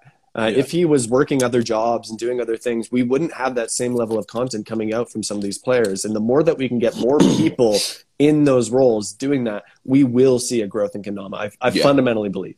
yeah But- and it's not an easy thing to do right now but we're getting there We're getting there. I mean, Chrome did just give out some of their numbers. They they sold over three hundred thousand Chrome pops. Bad That is numbers. literally millions of dollars worth of kendamas that are out in the world. Like when you think about the math, because what a chrome pop is what twenty bucks, about twenty bucks. Yeah, twenty bucks, three hundred thousand of them. That is a lot of that's that's It's six a lot of money. million dollars. it's a lot of money. Six million dollars worth of chrome pops out in the world. That we're we're getting to a place where kendama's big. Like Yeah. it's getting there. If we think kendama's small, it's not. Like, that just number from- proves it. just from the difference of like when I started playing to be like never having anybody for like the first 10 years ever be like, oh, that's a kendama, you know, to now it's like a very regular thing when I go out, you know, Yeah. especially even at like music festivals or like concerts that I go into now. It's like, well, I was the kid playing kendama at a festival for the past like seven years and nobody had any idea what it was. And now it's like, there's I, I mean I haven't been to a festival since like COVID happened. There there are some popping around, but like I'll have people text me and they're like, "Yo, there were hundreds of people everywhere. Yeah. Kendamas flying everywhere, all over the place. That's what Boogie was saying. Yo, Uh, and they get wild, banned now. it's wild. They're Yeah, banned at, at some of those events because Oh, they're they, they see them as a dangerous. they ain't taking my damas. I'll tell you that. yeah, people are going to be hiding them in like suppositories. They're going to be bringing them in however they can. Yeah, I'll figure something out. Don't worry. All right, hey uh, Austin, let's take a couple minutes. Let's answer some questions here, and let's dive into what the fans of the show want to know, and then we'll get back into a bit more of our conversation here. But we'll take a quick break. Uh, Dylan Pats, uh, dpats underscore 48, longtime listener of the show, big fan. Uh, he wants to know a question that I, I think you and I have talked about on one occasion when you jumped on my live. I think uh, I've heard your whirlwind tech is super funky, he says. Ooh. And I'm curious to see slash hear about that. Um, he he wasn't sure if this was Boston that we were talking about or Austin, but it's you, uh, and I know It it's you me. because you have a janky way of doing whirlwinds. I do. So so the old school way of so JKA style it was like you cannot move your hand grip. This is this is another reason why you should be tuned into the live so you can see what I'm doing. But I'll try and talk so people can understand. But uh for JKA when you're competing uh, or doing any sort of tricks, when you grip the kendama, you are not allowed to adjust your grip at all. So, like, if I'm going to do uh, a whirlwind, usually in normal play, I will slide my hand down towards the bottom of the base cup and then do my whirlwind. In Mhm. JKA, you cannot do that. You have to whirlwind from exactly where your hand is, which is usually your thumb right under the the cups, which is very uncomfortable. Um, so I don't really know where I got this from, but I got comfortable doing that. And then as Kendama started to become more free and open to what you wanted to do, I was like, okay, let me start experimenting with whirlwinds, you know, a little bit more. And like I tried like moving my hand down, doing it that way. And and what I found worked best for me is I put my thumb in the big cup and I flick down on the bottom of the big cup. And that's that's essentially how I do it. So like when you're holding it with your fingers up by the cups, you kind of got to like twist your fingers a little bit instead of just like throwing your thumb at the bottom. And I kind of Mhm. do that, but with the big cup instead. Mhm. And I've seen maybe like one or two. I think Chelsea May Perez is, does it similar to me. I've seen her Yeah, do it with the yeah, I've in the seen cup her do it that before, way. but I do think she usually keeps it under the cup. Uh, Russell Van Houten, P- P-Doc's gang, he does his whirlwinds like me now as well because he saw them from me. He was like, "You're a weirdo. That's a but I'm gonna try it," and he likes them now better. But but, But you're also incredibly consistent with it. Like it's yeah, super I controlled. have. I have you wanna, do you want to show us one? If you Yeah, get I one- can show one you a whirlwind. yeah, I got. I a- can show you a whirlwind. quick Let me get a selfie whirlwind. So thumb in the big cup right there. Oh, we missed Oh, it, but okay, give us one more. One more. give you one more real quick. My lighting is weird. Let me turn this way. Hey, there it is. Yeah, look at that. It's so but yeah. I mean, like, it looks my, like a yeah, my whirlwind. when you do it. Yeah, a lot of people think I'm doing whirl slingers, but um, my they they whip, they whip really fast, and it's a lot more controlled for me. Um, I mean, just in general, my flips. Whenever I'm doing like, if I'm doing like a triple J stick, I whip it, you know, and it's just just Mhm. the, the, I guess the count. I don't want to say muscle memory, but like the counting memory in my head. I, I just it's very quick. So Mhm. like I easy better for counting with me when I do a J stick like one two three in like quick, and when I do my whirlwinds, it's very easier for me to just track it, count it when it's faster. For some reason, I don't know, but it's just how I've played. Mhm. But um, yeah, it's a very odd way to do whirlwinds, and uh, I'm I'm very owned at them. So I mean, hey, just maybe take the time and try them out and see what happens. You know, they they're gonna feel weird at first, very unorthodox way to whirlwind, but it works, man. I'll tell you that. Hey, you you've seen it. Two tries, he got it. and it's consistent. Like I've seen you go like 10, 20 in a row just doing it like that. And it literally looks like the most consistent thing I've ever seen in the world. So it, it does work. I've seen it. Uh, give it a try. Like seriously, I think everybody should try it. I tried it. I can't do it that way. Everybody like, think outside the box. You always see one trick and you're like, hmm, I got to do a trick that way. You don't. You don't have to do it the way you saw it. Try and do it your own way. Try and figure out different ways that make it easier, make it better you know, try it all out. I, I'm not, a thing that I like to do is like when I'm learning a trick is like, all right, I'm going to try this 50 times like this and 50 times like that. 50 times with my thumb in this position. Maybe I'll hold my grip a little different. Maybe I'll place my pinky here, et cetera, et cetera. Think of literally everything possible you could do with your body to like make a trick different and try it out, see if it makes it easier. Might not, but you're going to find random weird little things that make tricks easier and it's going to, you're going to love it. Mm-hmm. Uh, quick, quick uh, apologies to the Patreon subscribers that submitted questions. You used to be able to submit questions on the story polls, uh, and I put one up on my story, and they usually would import directly into the live, and I'd be able to click on them, and I'd know that they were from the Patreon, but they didn't import. So if you're from the Patreon and you had a question, make sure that you put it in the Q and A tool. Uh, I know who you guys are, so I will make sure I ask your questions. Um, but your ones that you submitted ahead of time aren't showing up for me, so I apologize maybe we'll do a follow up quick shotgun interview with Austin with Patreon only questions oh. on the Patreon. Well, we'll see if Austin's down for that. But we got a question down. Kendama POV. Did the lockdown increase or decrease your play? Um, to be completely honest, I don't really think it affected my play much. I mean, I don't really like grind kendama. Like when I pick up a kendama and play, like it's it's it's like a five minute thing, you know like I like I constantly have my kendama on me like a phone and I'm using it constantly kind of like a phone. Like I never sit down and like I'm just on my phone for like 2 hours you know? I don't play kendama like that. So it's it's just kind of always around me always near me. Kind of using it for a few minutes here and there. Uh you know wh- whether I'm home doing nothing all day or if I'm like out busy running errands like it, it's not too different my kendama play. It's very consistent. Mm. So you you don't think that it affected you too much? You were already. I mean, growing. I definitely, I definitely, I mean, I definitely played more a little bit, but not. I, I don't think it affected me as much as the average person. But I mean, obviously, it definitely affected me a little bit in my increased play, but I, less than the average, I would say, definitely. For me, I went through two phases. When lockdown first started, I scaled up really fast because I was like, "Oh, I'm at home. I have all this free time. I." you know, my boss isn't going to see me. I can just like sit at home, take a break, stand up, do a couple tricks in my room or whatever. And then over time, as I wasn't around people, my like attention to wanting to play went down uh, because I was like, ah, I'm so people dependent in my play style. Uh, I like, I love the community aspect. And so I like lost a lot of my growth, you know, engine, whatever yeah. it was that was driving me because I didn't have people around me being like, oh, that's cool. You should try this or whatever. And so I went through two phases, and I'm back into a bit of a growth phase. I, I hope now that lockdown's yeah. kind of fading away. All right, uh, Brett Walters, Boston W, Patreon supporter, big fan of the show, and great community member, wants to ask a very pointed question regarding Yo, my marble.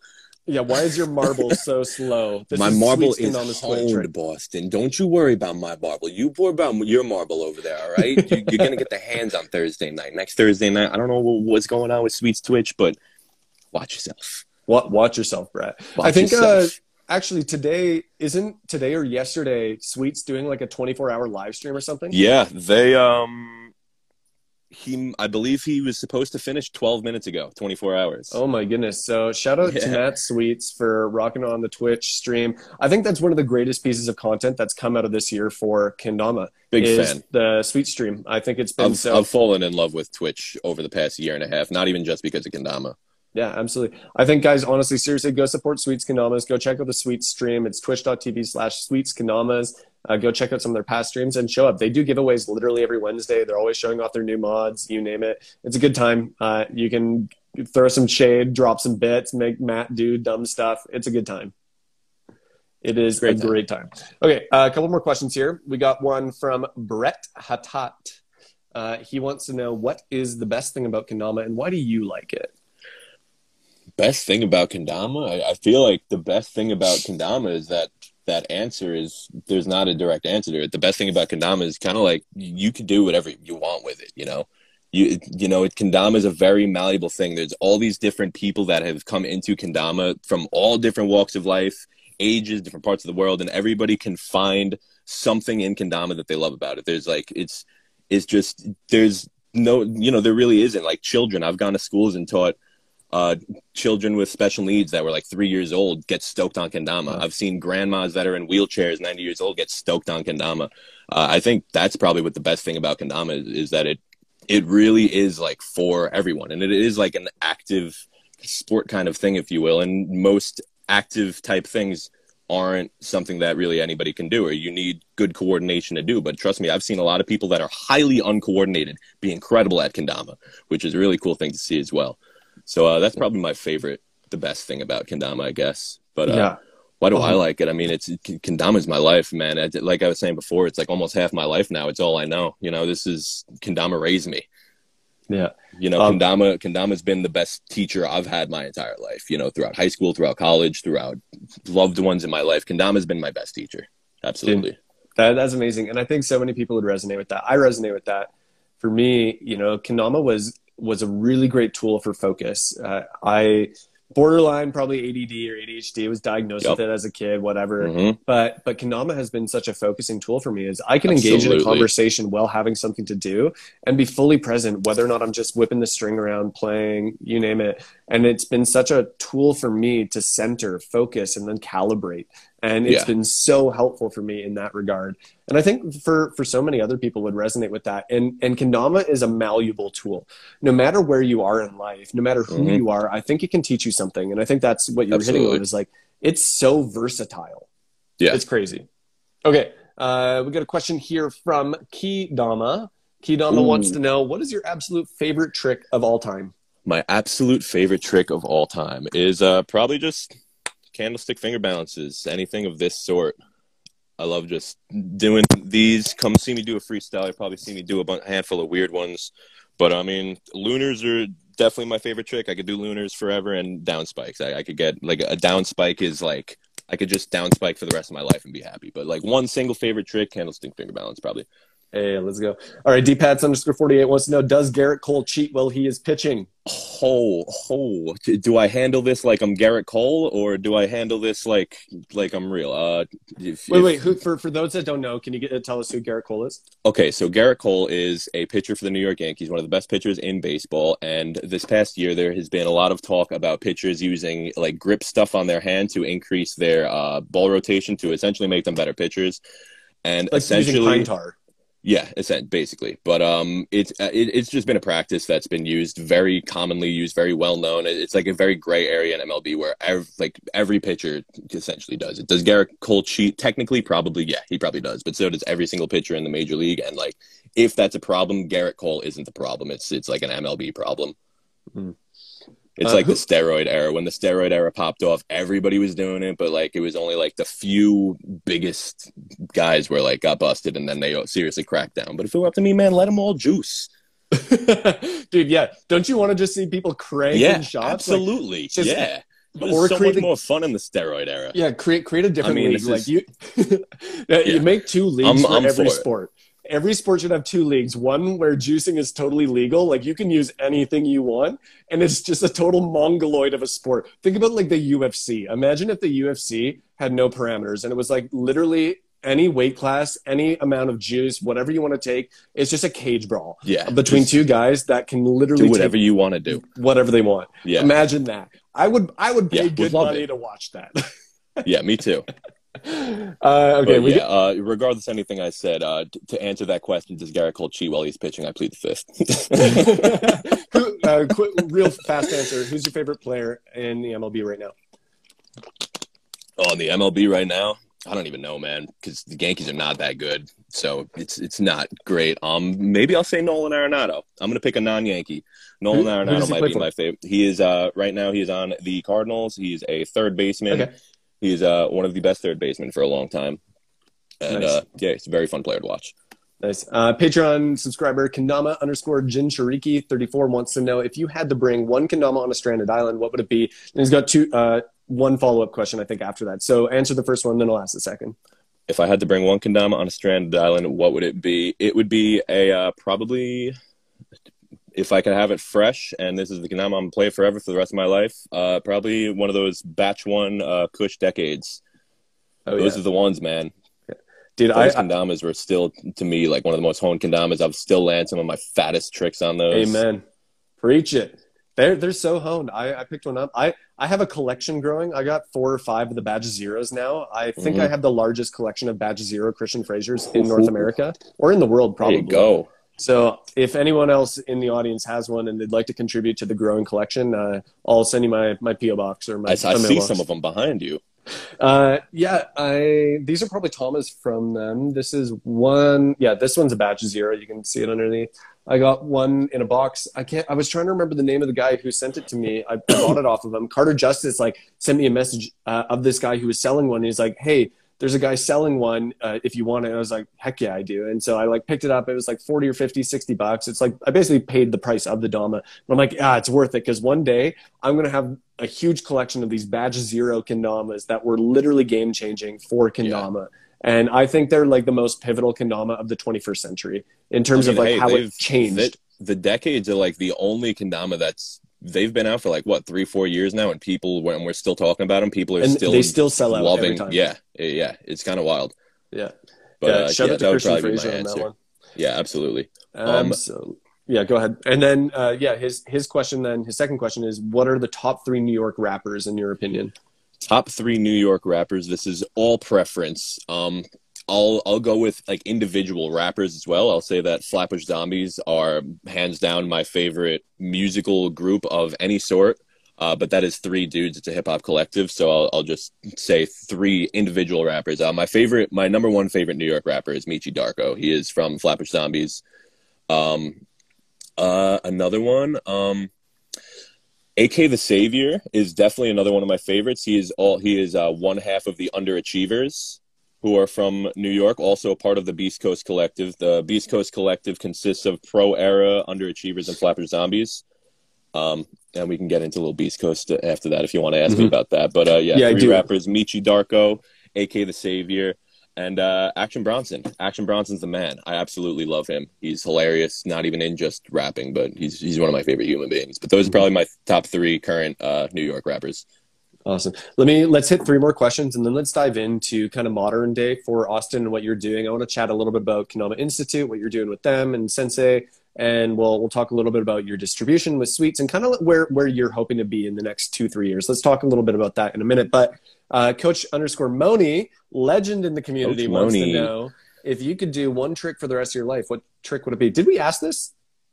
No, No, I didn't. I feel like there might have been a favorite trick question, but there was a favorite trick question. okay. But Uh, if you could only ever do balance. one, yeah. Okay, so it, it kind of depends on how this question's asked. So if if I'm allowed to, so say if I pick lunars and I'm only doing a pull up lunar, it's not going to be my trick. But if say I'm, if I'm picking lunars and I could do like a lunar flip and a lunar barrel and a lunar tray, the trick would be lunars.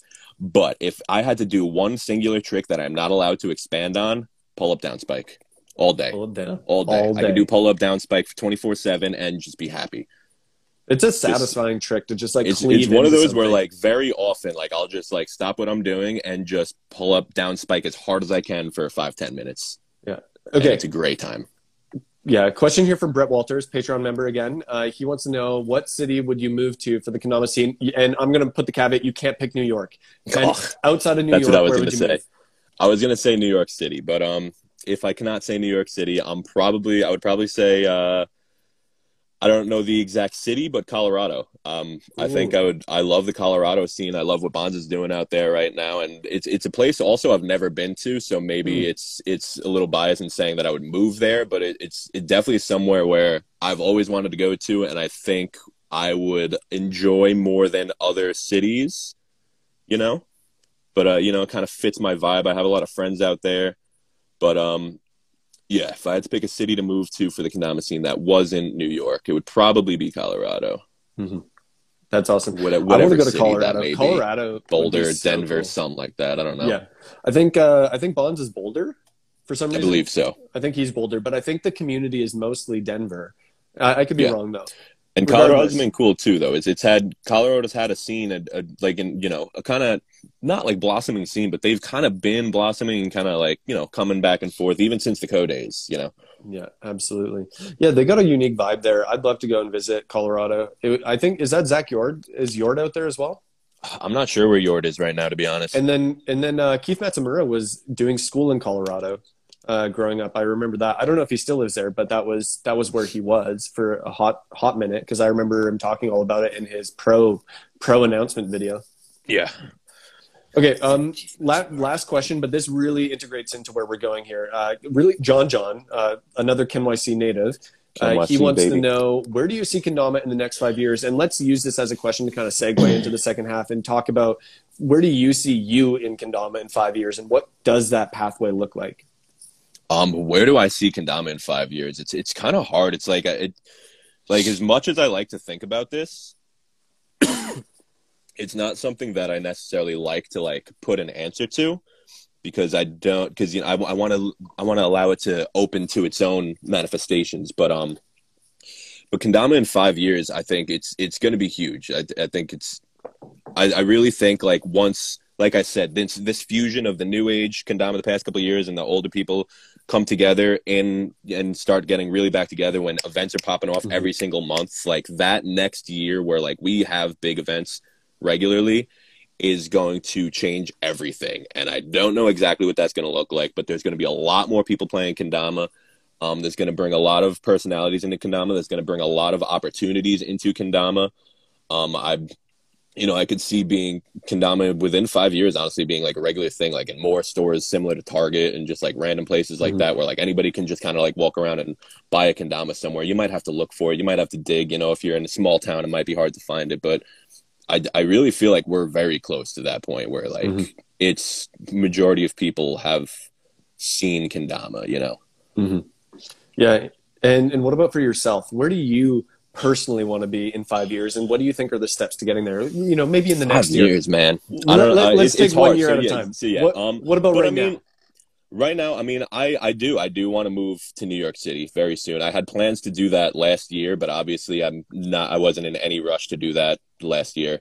So uh, hopefully we'll still do that you know by the end of the year maybe probably and then uh, just you know just work and continue to push kendama you know and just see where that brings and you know possibly push that that new york explosion that is yet to happen which i think uh, I think if if I moved into we got some lazy people in KenYC, but uh, so, and and I'm I'm lazy too. I'm very drop lazy them myself. names. Drop those names. I'm, I'm very lazy myself, Call them out. but I think if we put the lazy heads together, we could really make stuff happen, as especially in New York and get stuff going. On, because even even back in uh, when we were like starting and we had uh people that were like a little more driven to do driven than myself as well. Uh, you know, we had like bookings everywhere. You know, we we got we got sent to go to DC to perform at a Sakura Festival. They were doing blossom festivals in parks all over the place. You know, vending tables, selling stuff mm-hmm. like every weekend. Maybe not every weekend. I'm exaggerating, but they they were they were doing stuff. And there's so much potential, especially now. And like, I already see like contacting uh, like festivals and stuff a couple of years ago was very difficult because I would be like, hey, like, come let me come do kendama, and they're like, what's that? and mm. it's like, ah, oh, great. But now it's like contact places be like, oh, let me come do do kendama, and they're like, yo, yeah, come do kendama. You know, it's uh, like even yeah. So like even like there is um there's a show in Brooklyn next Wednesday where they reached out to me and and they had like they put out they didn't reach out to me. It was like a, a thing like oh artists like flow artists etc whatever like inbox us and talk. Mm-hmm. And I was like, hey, what's up? I'm a kendama player. Like, I know you've probably never seen it, but like everybody's seen a hula hooper and somebody doing poi on stage. Like, if you ever want to do kendama, let me know. And like, immediately hit me back up. And uh, now uh, on Wednesday, actually, as as far as as long as all goes well, I'll be in Brooklyn uh, performing kendama like on stage for my first time, like oh, around oh, the awesome. venue, which is cool. That's super cool, man. There, so one of the events that I think would be so cool for for me personally is Calgary Stampede. It's like the world's largest stampede. It brings out tens and tens of thousands of people out to Calgary every year to come cowboy it up. Fake cowboys stampede. all around, and it's like a huge festival. It's got rodeo, you name it sport mm-hmm. it's like a big amusement park that takes over the city it's like canada what's one of canada's biggest events that ever goes on and they they once had like they usually have like a talent search thing that they do on there where it's like kind of like a an america's got talent thing and there's okay. a kid in the community here who's a yo-yoer who was like the mm. stampede talent search winner but he also plays kendama and he's very good at kendama as well it's like oh he did that for yo-yo it would be so cool to get someone in that for kendama or start doing kendama stuff at stampede because it's really the biggest platform in Canada for something like that. And I was like, oh, it'd be so sick to be there. Uh, and be up on stage at Stampede. So I want to see if we can make that happen in the next two or three years and getting Kendama into Stampede in some capacity. Yeah, you got that, dope. dude. Make we'll, it happen. We'll, we'll, make it happen. I believe. We'll make it happen. I believe in you. I need I need more people believing in this. All you need is yourself, baby. Come on, come on. Um, dude that's so cool. I love that. I love what you guys are doing in KenYC. i think you guys got a really unique vibe that's very different from a lot of other communities out there.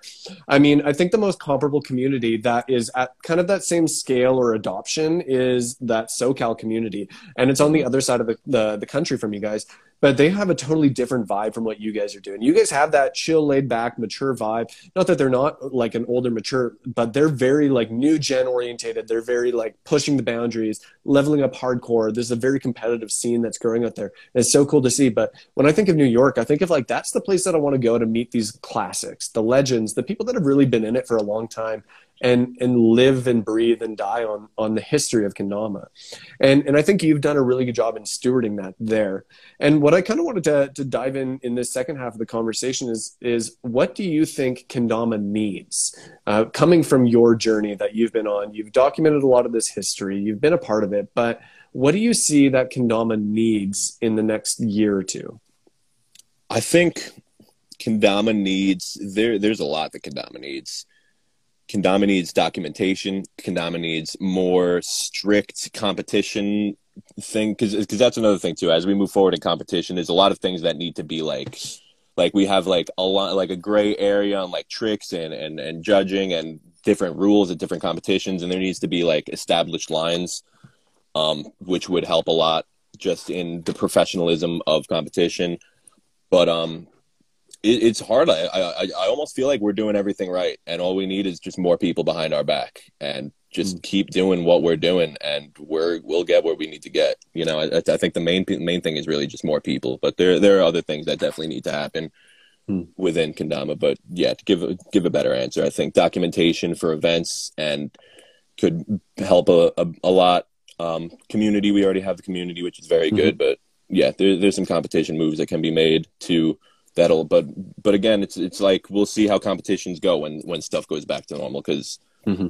I mean, I think it's going to be, different, big, but it's going to be it's, it's, going to be very different. Yeah. Dude, I, am concerned because we're I'm I'm meeting up this next week with the team that helped me put on Brew Battle last year, and we're going to start planning it for this year. And it's like, okay, borders open this year. We didn't have it with borders open last year how many people are going to show up to this thing? We had 50, we yeah. sold out within two days last year. Wow. And yeah. because of capacity limits and stuff like mm-hmm. that, we easily could have had more people.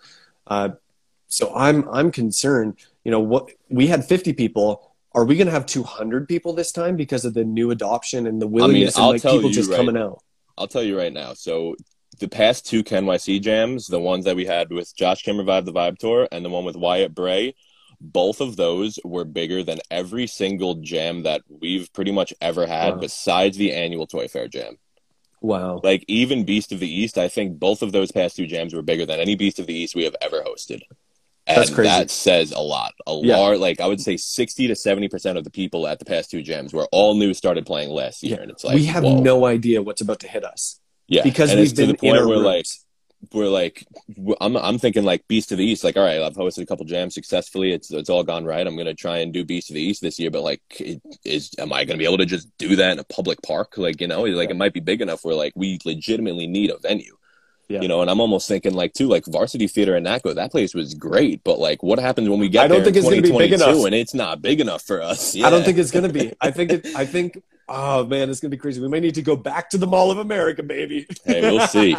Yeah, they'll want us back now yeah, that's crazy. Okay. Um, I want to know then, okay, so that was kind of the forward thinking of what Kendama needs, but what do you think has been one of the greatest advancements in Kendama in the past two years? What is something that you think Oof. has been like a really great addition to the community that you want to see more of? And then let's talk Kendama Institute because I know you play a key role there. So, maybe your saying, answer is yeah, but are you saying advancements in like kendama as a whole, or like in the physical kendama? No, in in the community as a whole. Okay. I, I try uh, not yeah. to talk like gen- generally. I try to avoid like Ken talk, you know.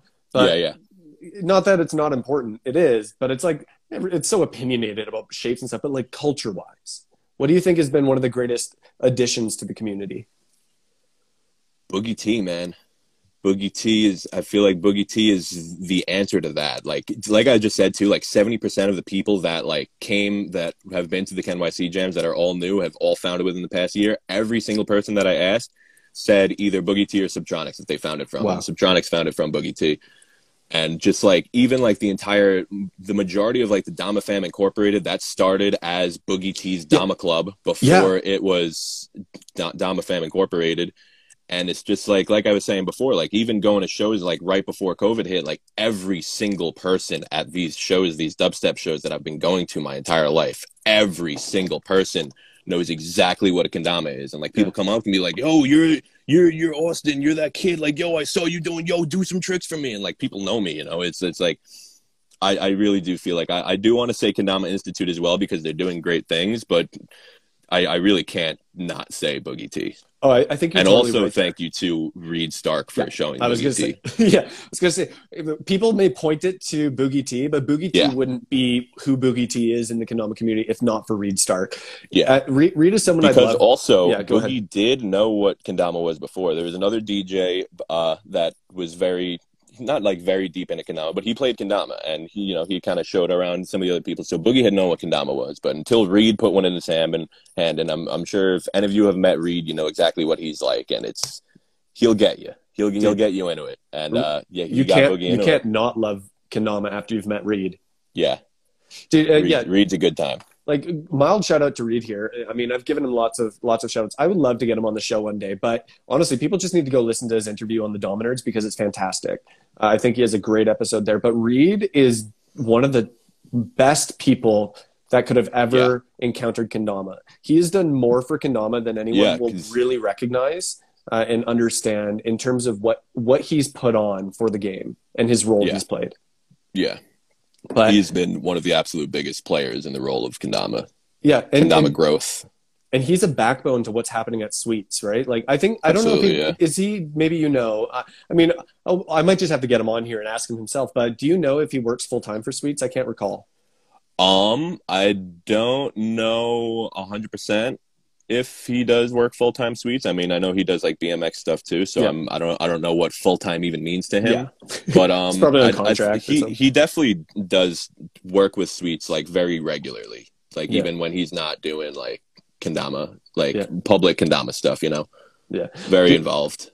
I think in the same way that people talk about Ben Harold as being every pro's favorite pro, I think Reed Stark is every influencer's favorite influencer in in the Kendama community. Like we wouldn't have the influencers in the community that we have if not for Reed Stark. Reed Stark really paved the way for what is the new gen marketing standard for big companies like uh, Sweets Kendamas doing all of these big collabs with experts in their fields like Boogie T, Subtronics. You uh, look at Rico uh, Reece Wilson, uh, downhill mountain bike champ. You look at uh, uh, Juicy Joker. Like that avenue of advertising, influencer marketing Yeah. that Sweets Kendamas uses was pinnacle, and it started because of Reed Stark. Ultimately, Yeah.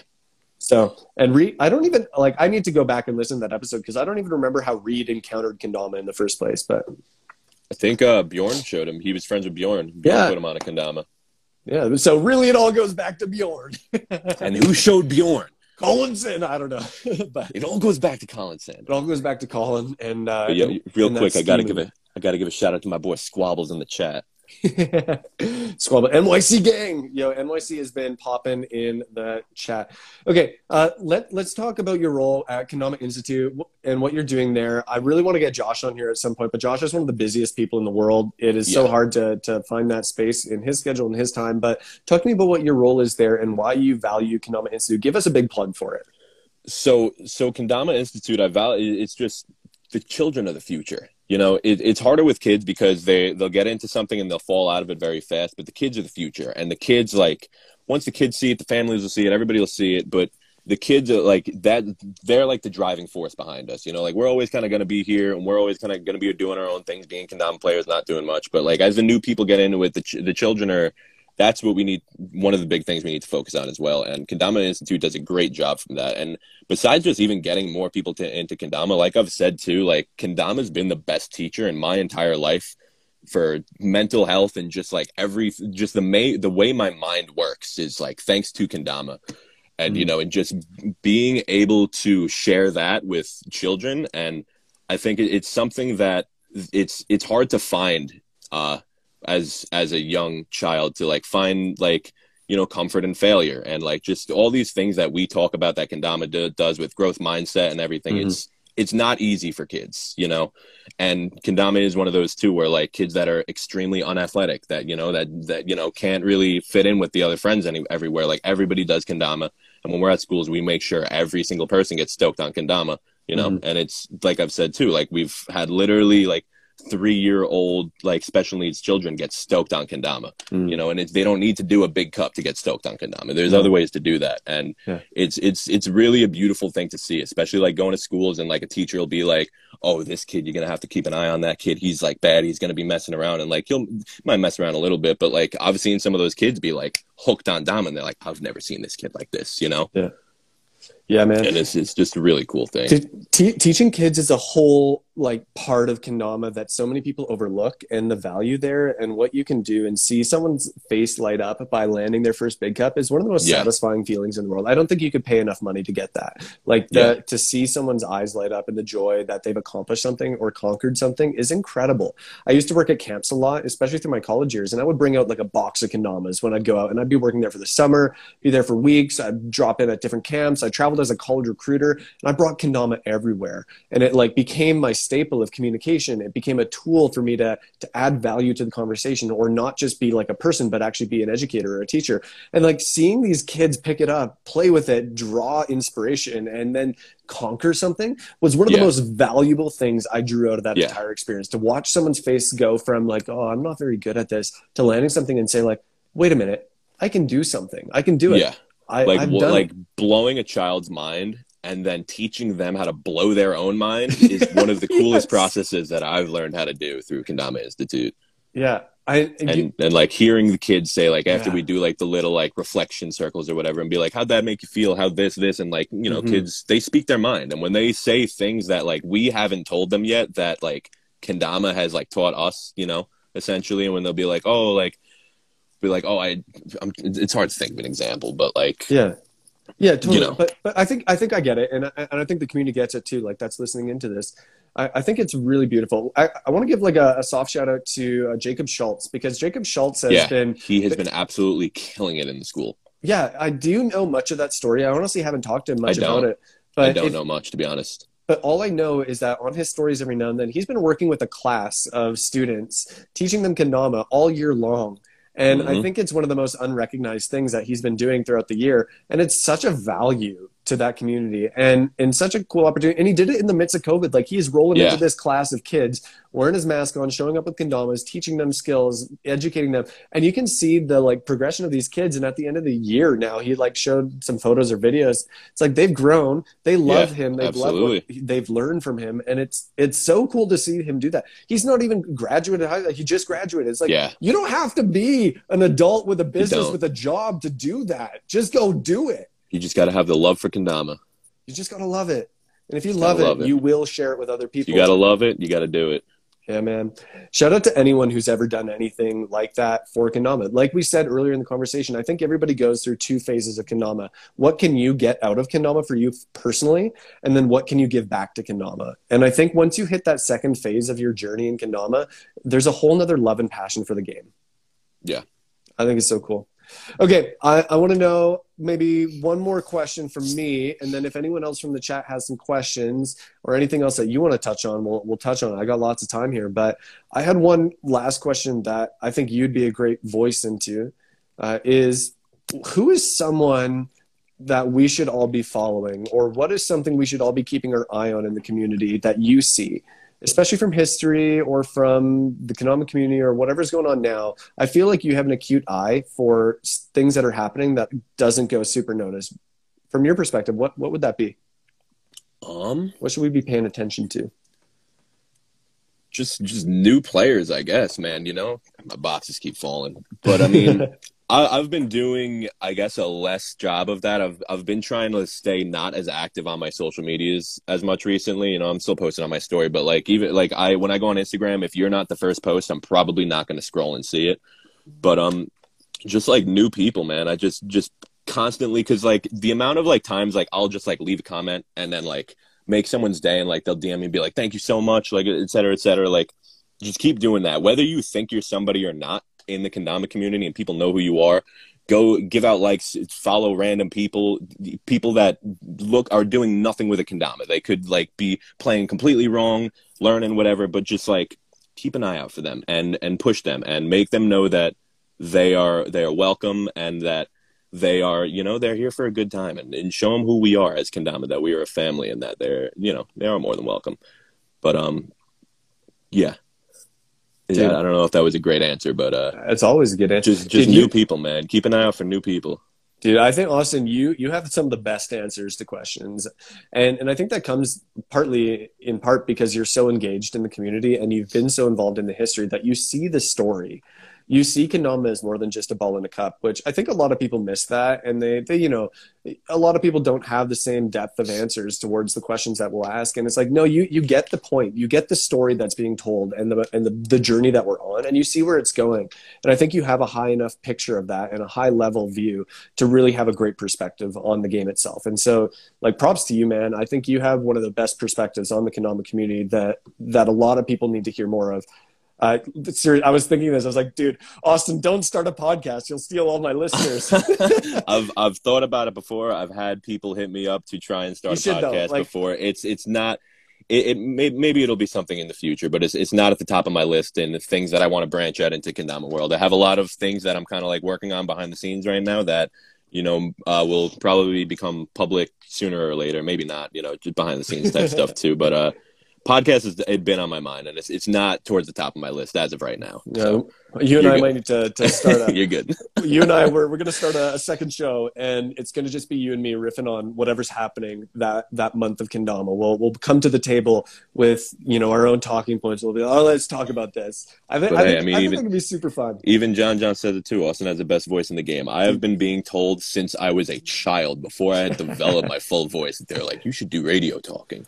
Dude, I had the funniest encounter with someone. I, have I've heard that too from people. I was at a airport in Winnipeg when I was working as a college recruiter, and I was on the phone with a student that I was talking to, and then this older guy comes up behind me, taps me on the shoulder, and he says, "Have you ever thought about doing a career in radio? Because you just have a fantastic voice for radio." And I was like, "This is the weirdest compliment I've ever received from someone." And yeah. I think it's such a it's such a weird compliment to receive because it's like you don't control it. It's just your yeah. voice. It's just how you talk. There's, yeah, I've definitely gotten that compliment a handful of times. So that, and, and, Cody Booth. Cody Booth yeah, also. Absolutely. I love dude, I swear, he'll be on sometimes on the Twitch or like in a Zoom or something and like he'll hit a button. I swear he does. He has an he has an octave change and his voice drops lower. Yeah. And I'm like, yo, what did you just do? And he's like, this is just my voice.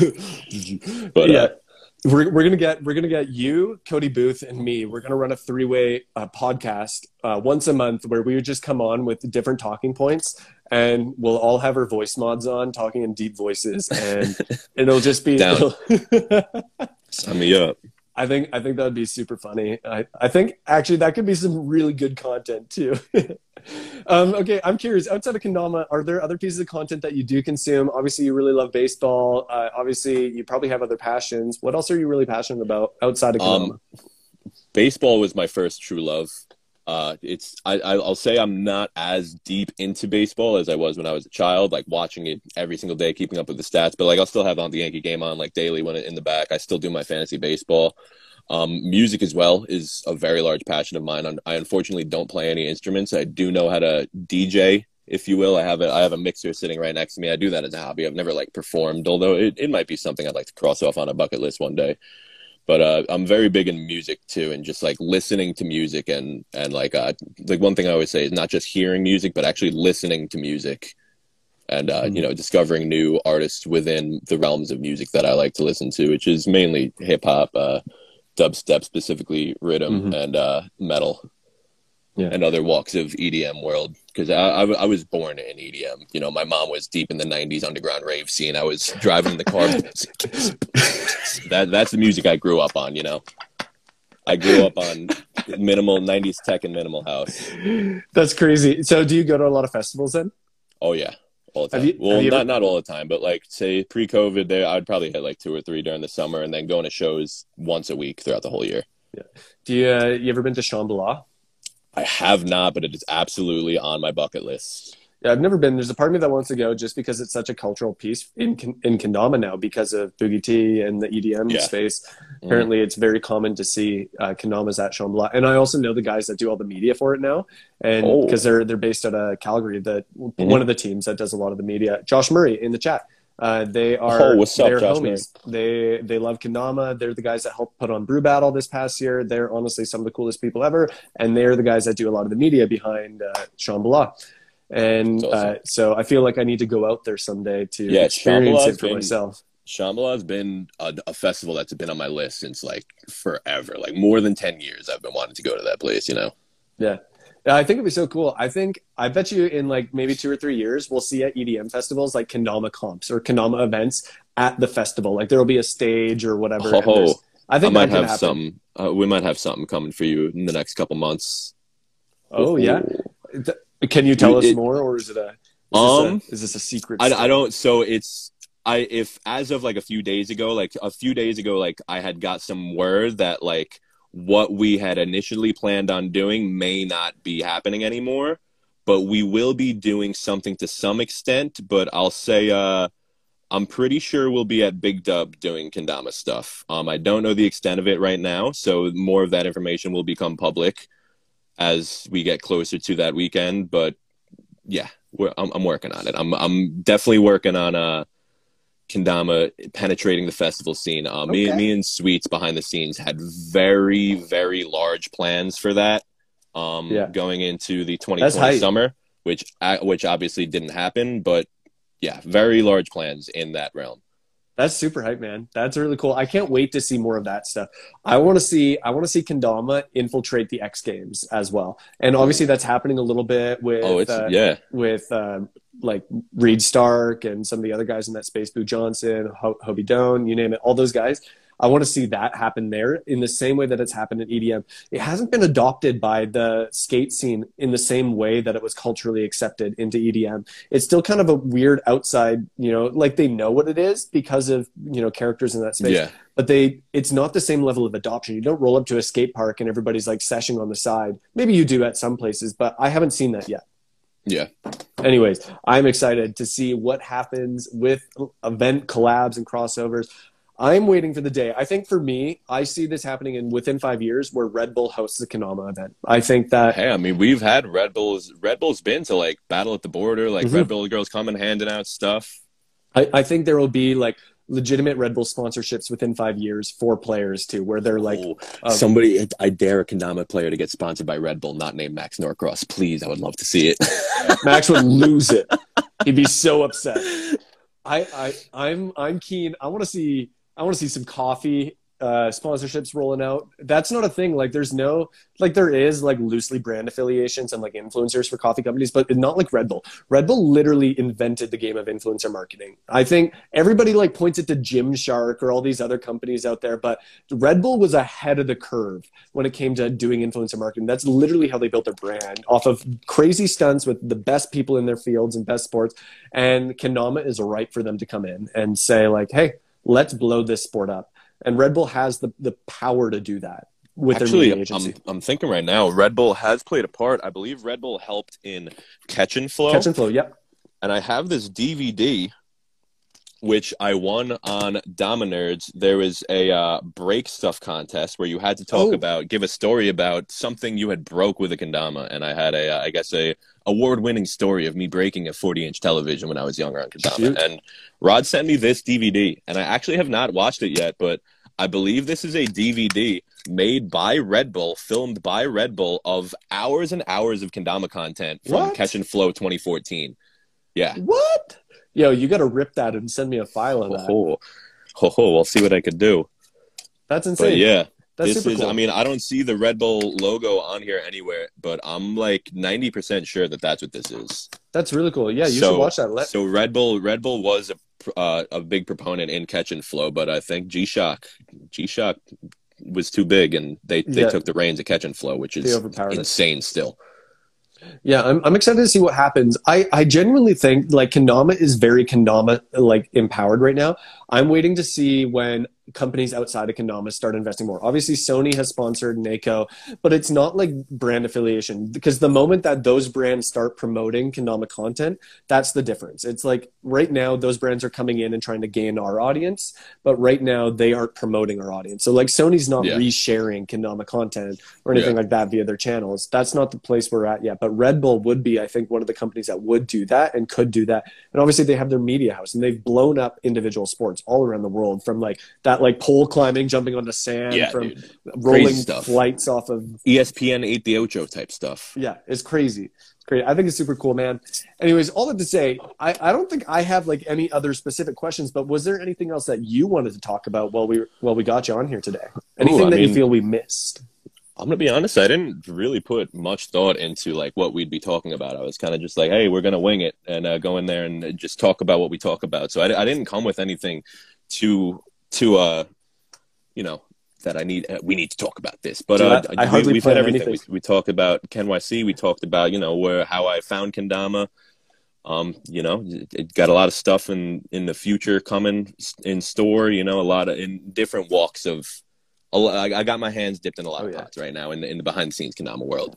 It's a jam-packed episode. I wanted to. Oh yeah, one, one thing I wanted to ask. I know that you had done this two years ago. Uh, we had talked about this ahead of time, but uh, you had done a big statistical analysis of uh, Kendama World Cup. Uh, you talk all about that on the Dominers episode. People really need to go listen to that because I think it's fascinating.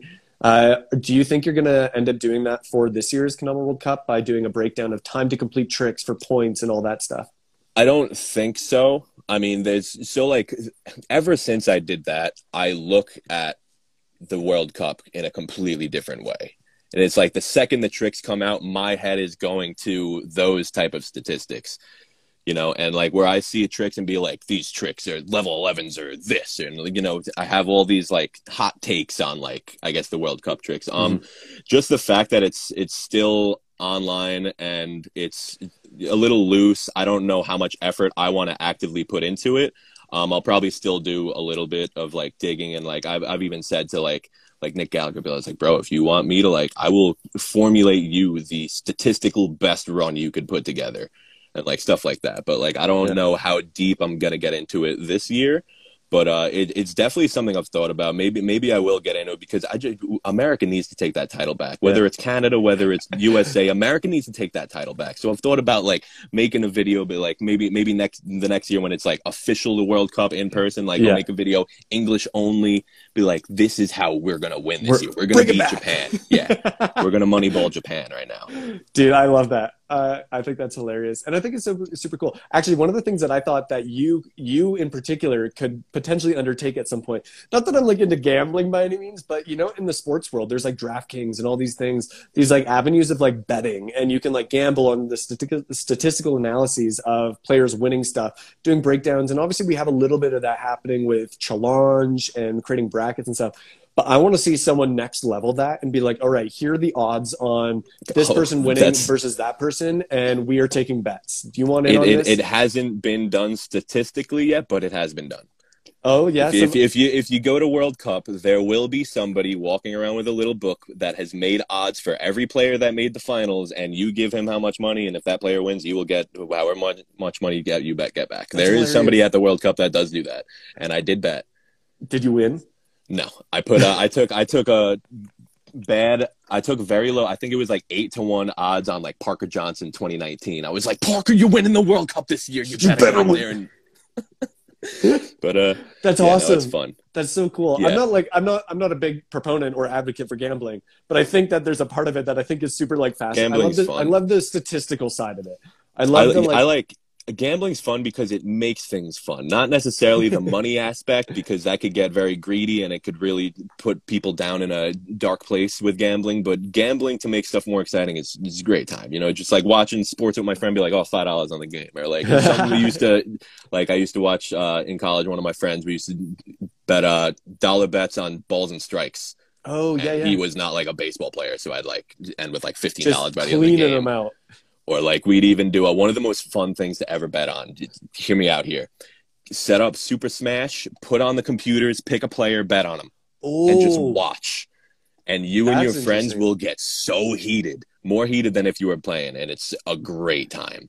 Yeah, I think. But yeah, so- bet, betting betting's fun if if you know how to handle yourself. Yeah, I think making people are talking about this in the chat. It's blowing up right now. But making like a Kendama A fantasy, fantasy draft. bait, yeah. I've, I've definitely thought about it. I've definitely thought about a fantasy kendama and like how that might work.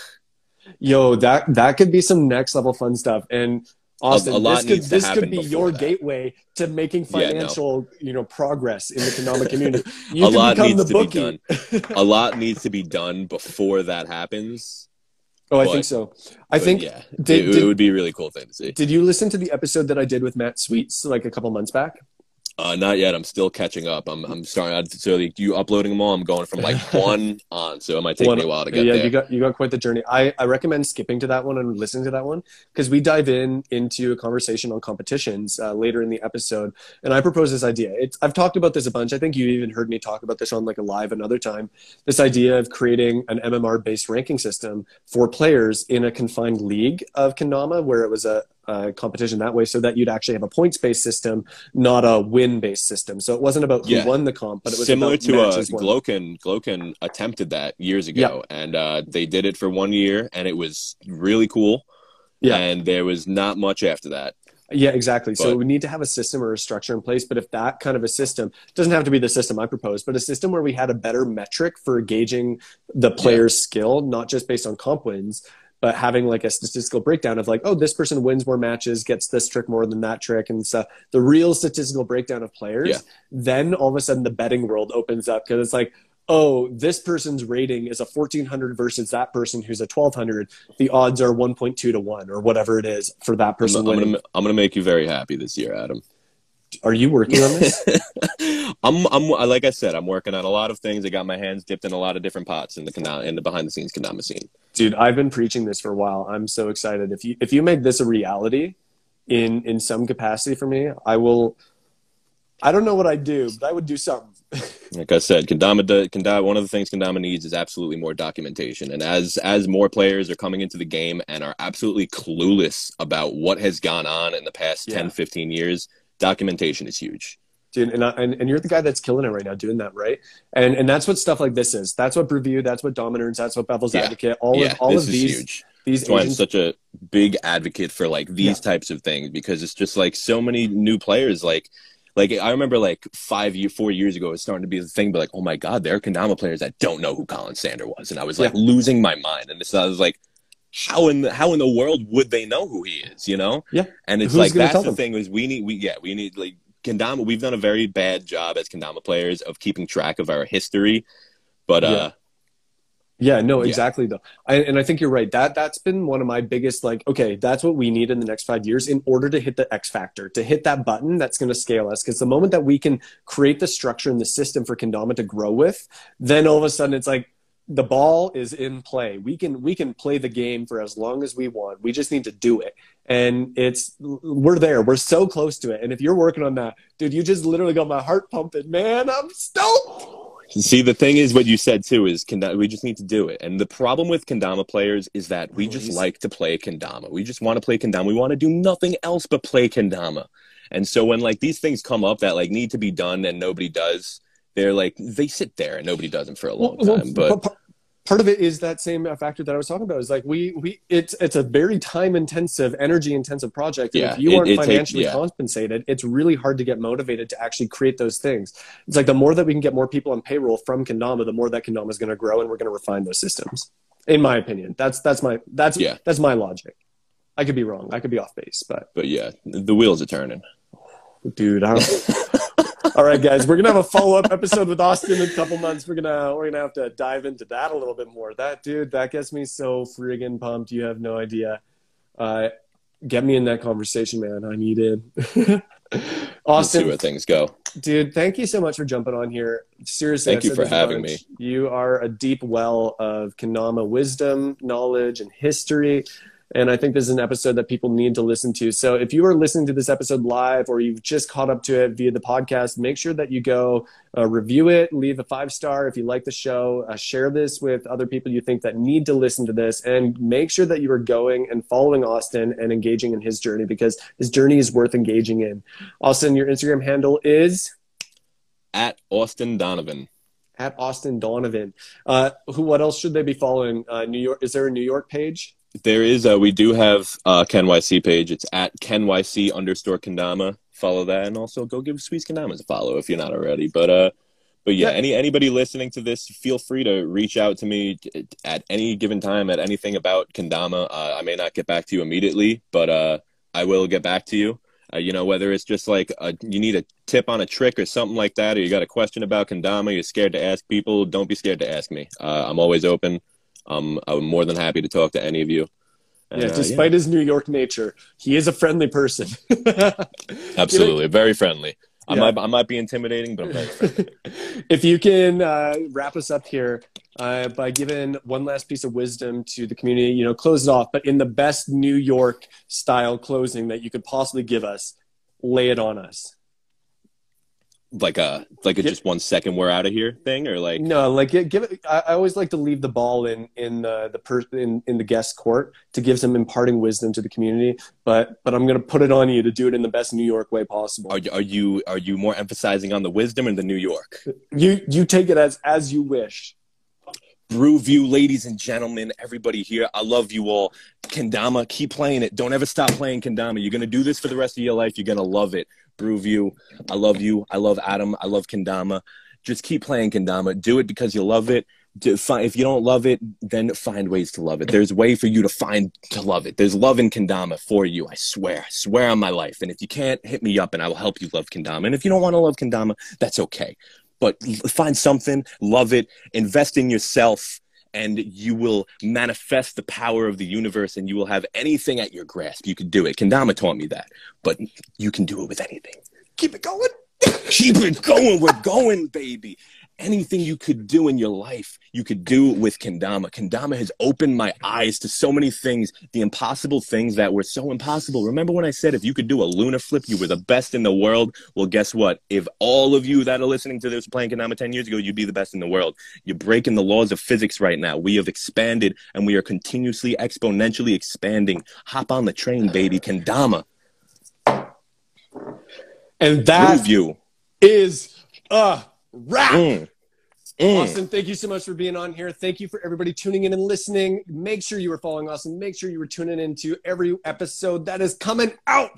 And go check out the Patreon. Go get some coffee from Onyx Coffee Lab. Save some money with that coupon code BrewView10. And we will catch you back here next week for another episode. Awesome. Peace out. Much love.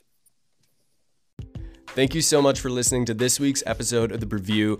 I'm always super excited about every guest that we get to have on here, and I hope you learned something new about Kendama or the people behind the tricks. As always, please let me know your feedback or suggestions of guests that we should have on the episodes, and stay caffeinated.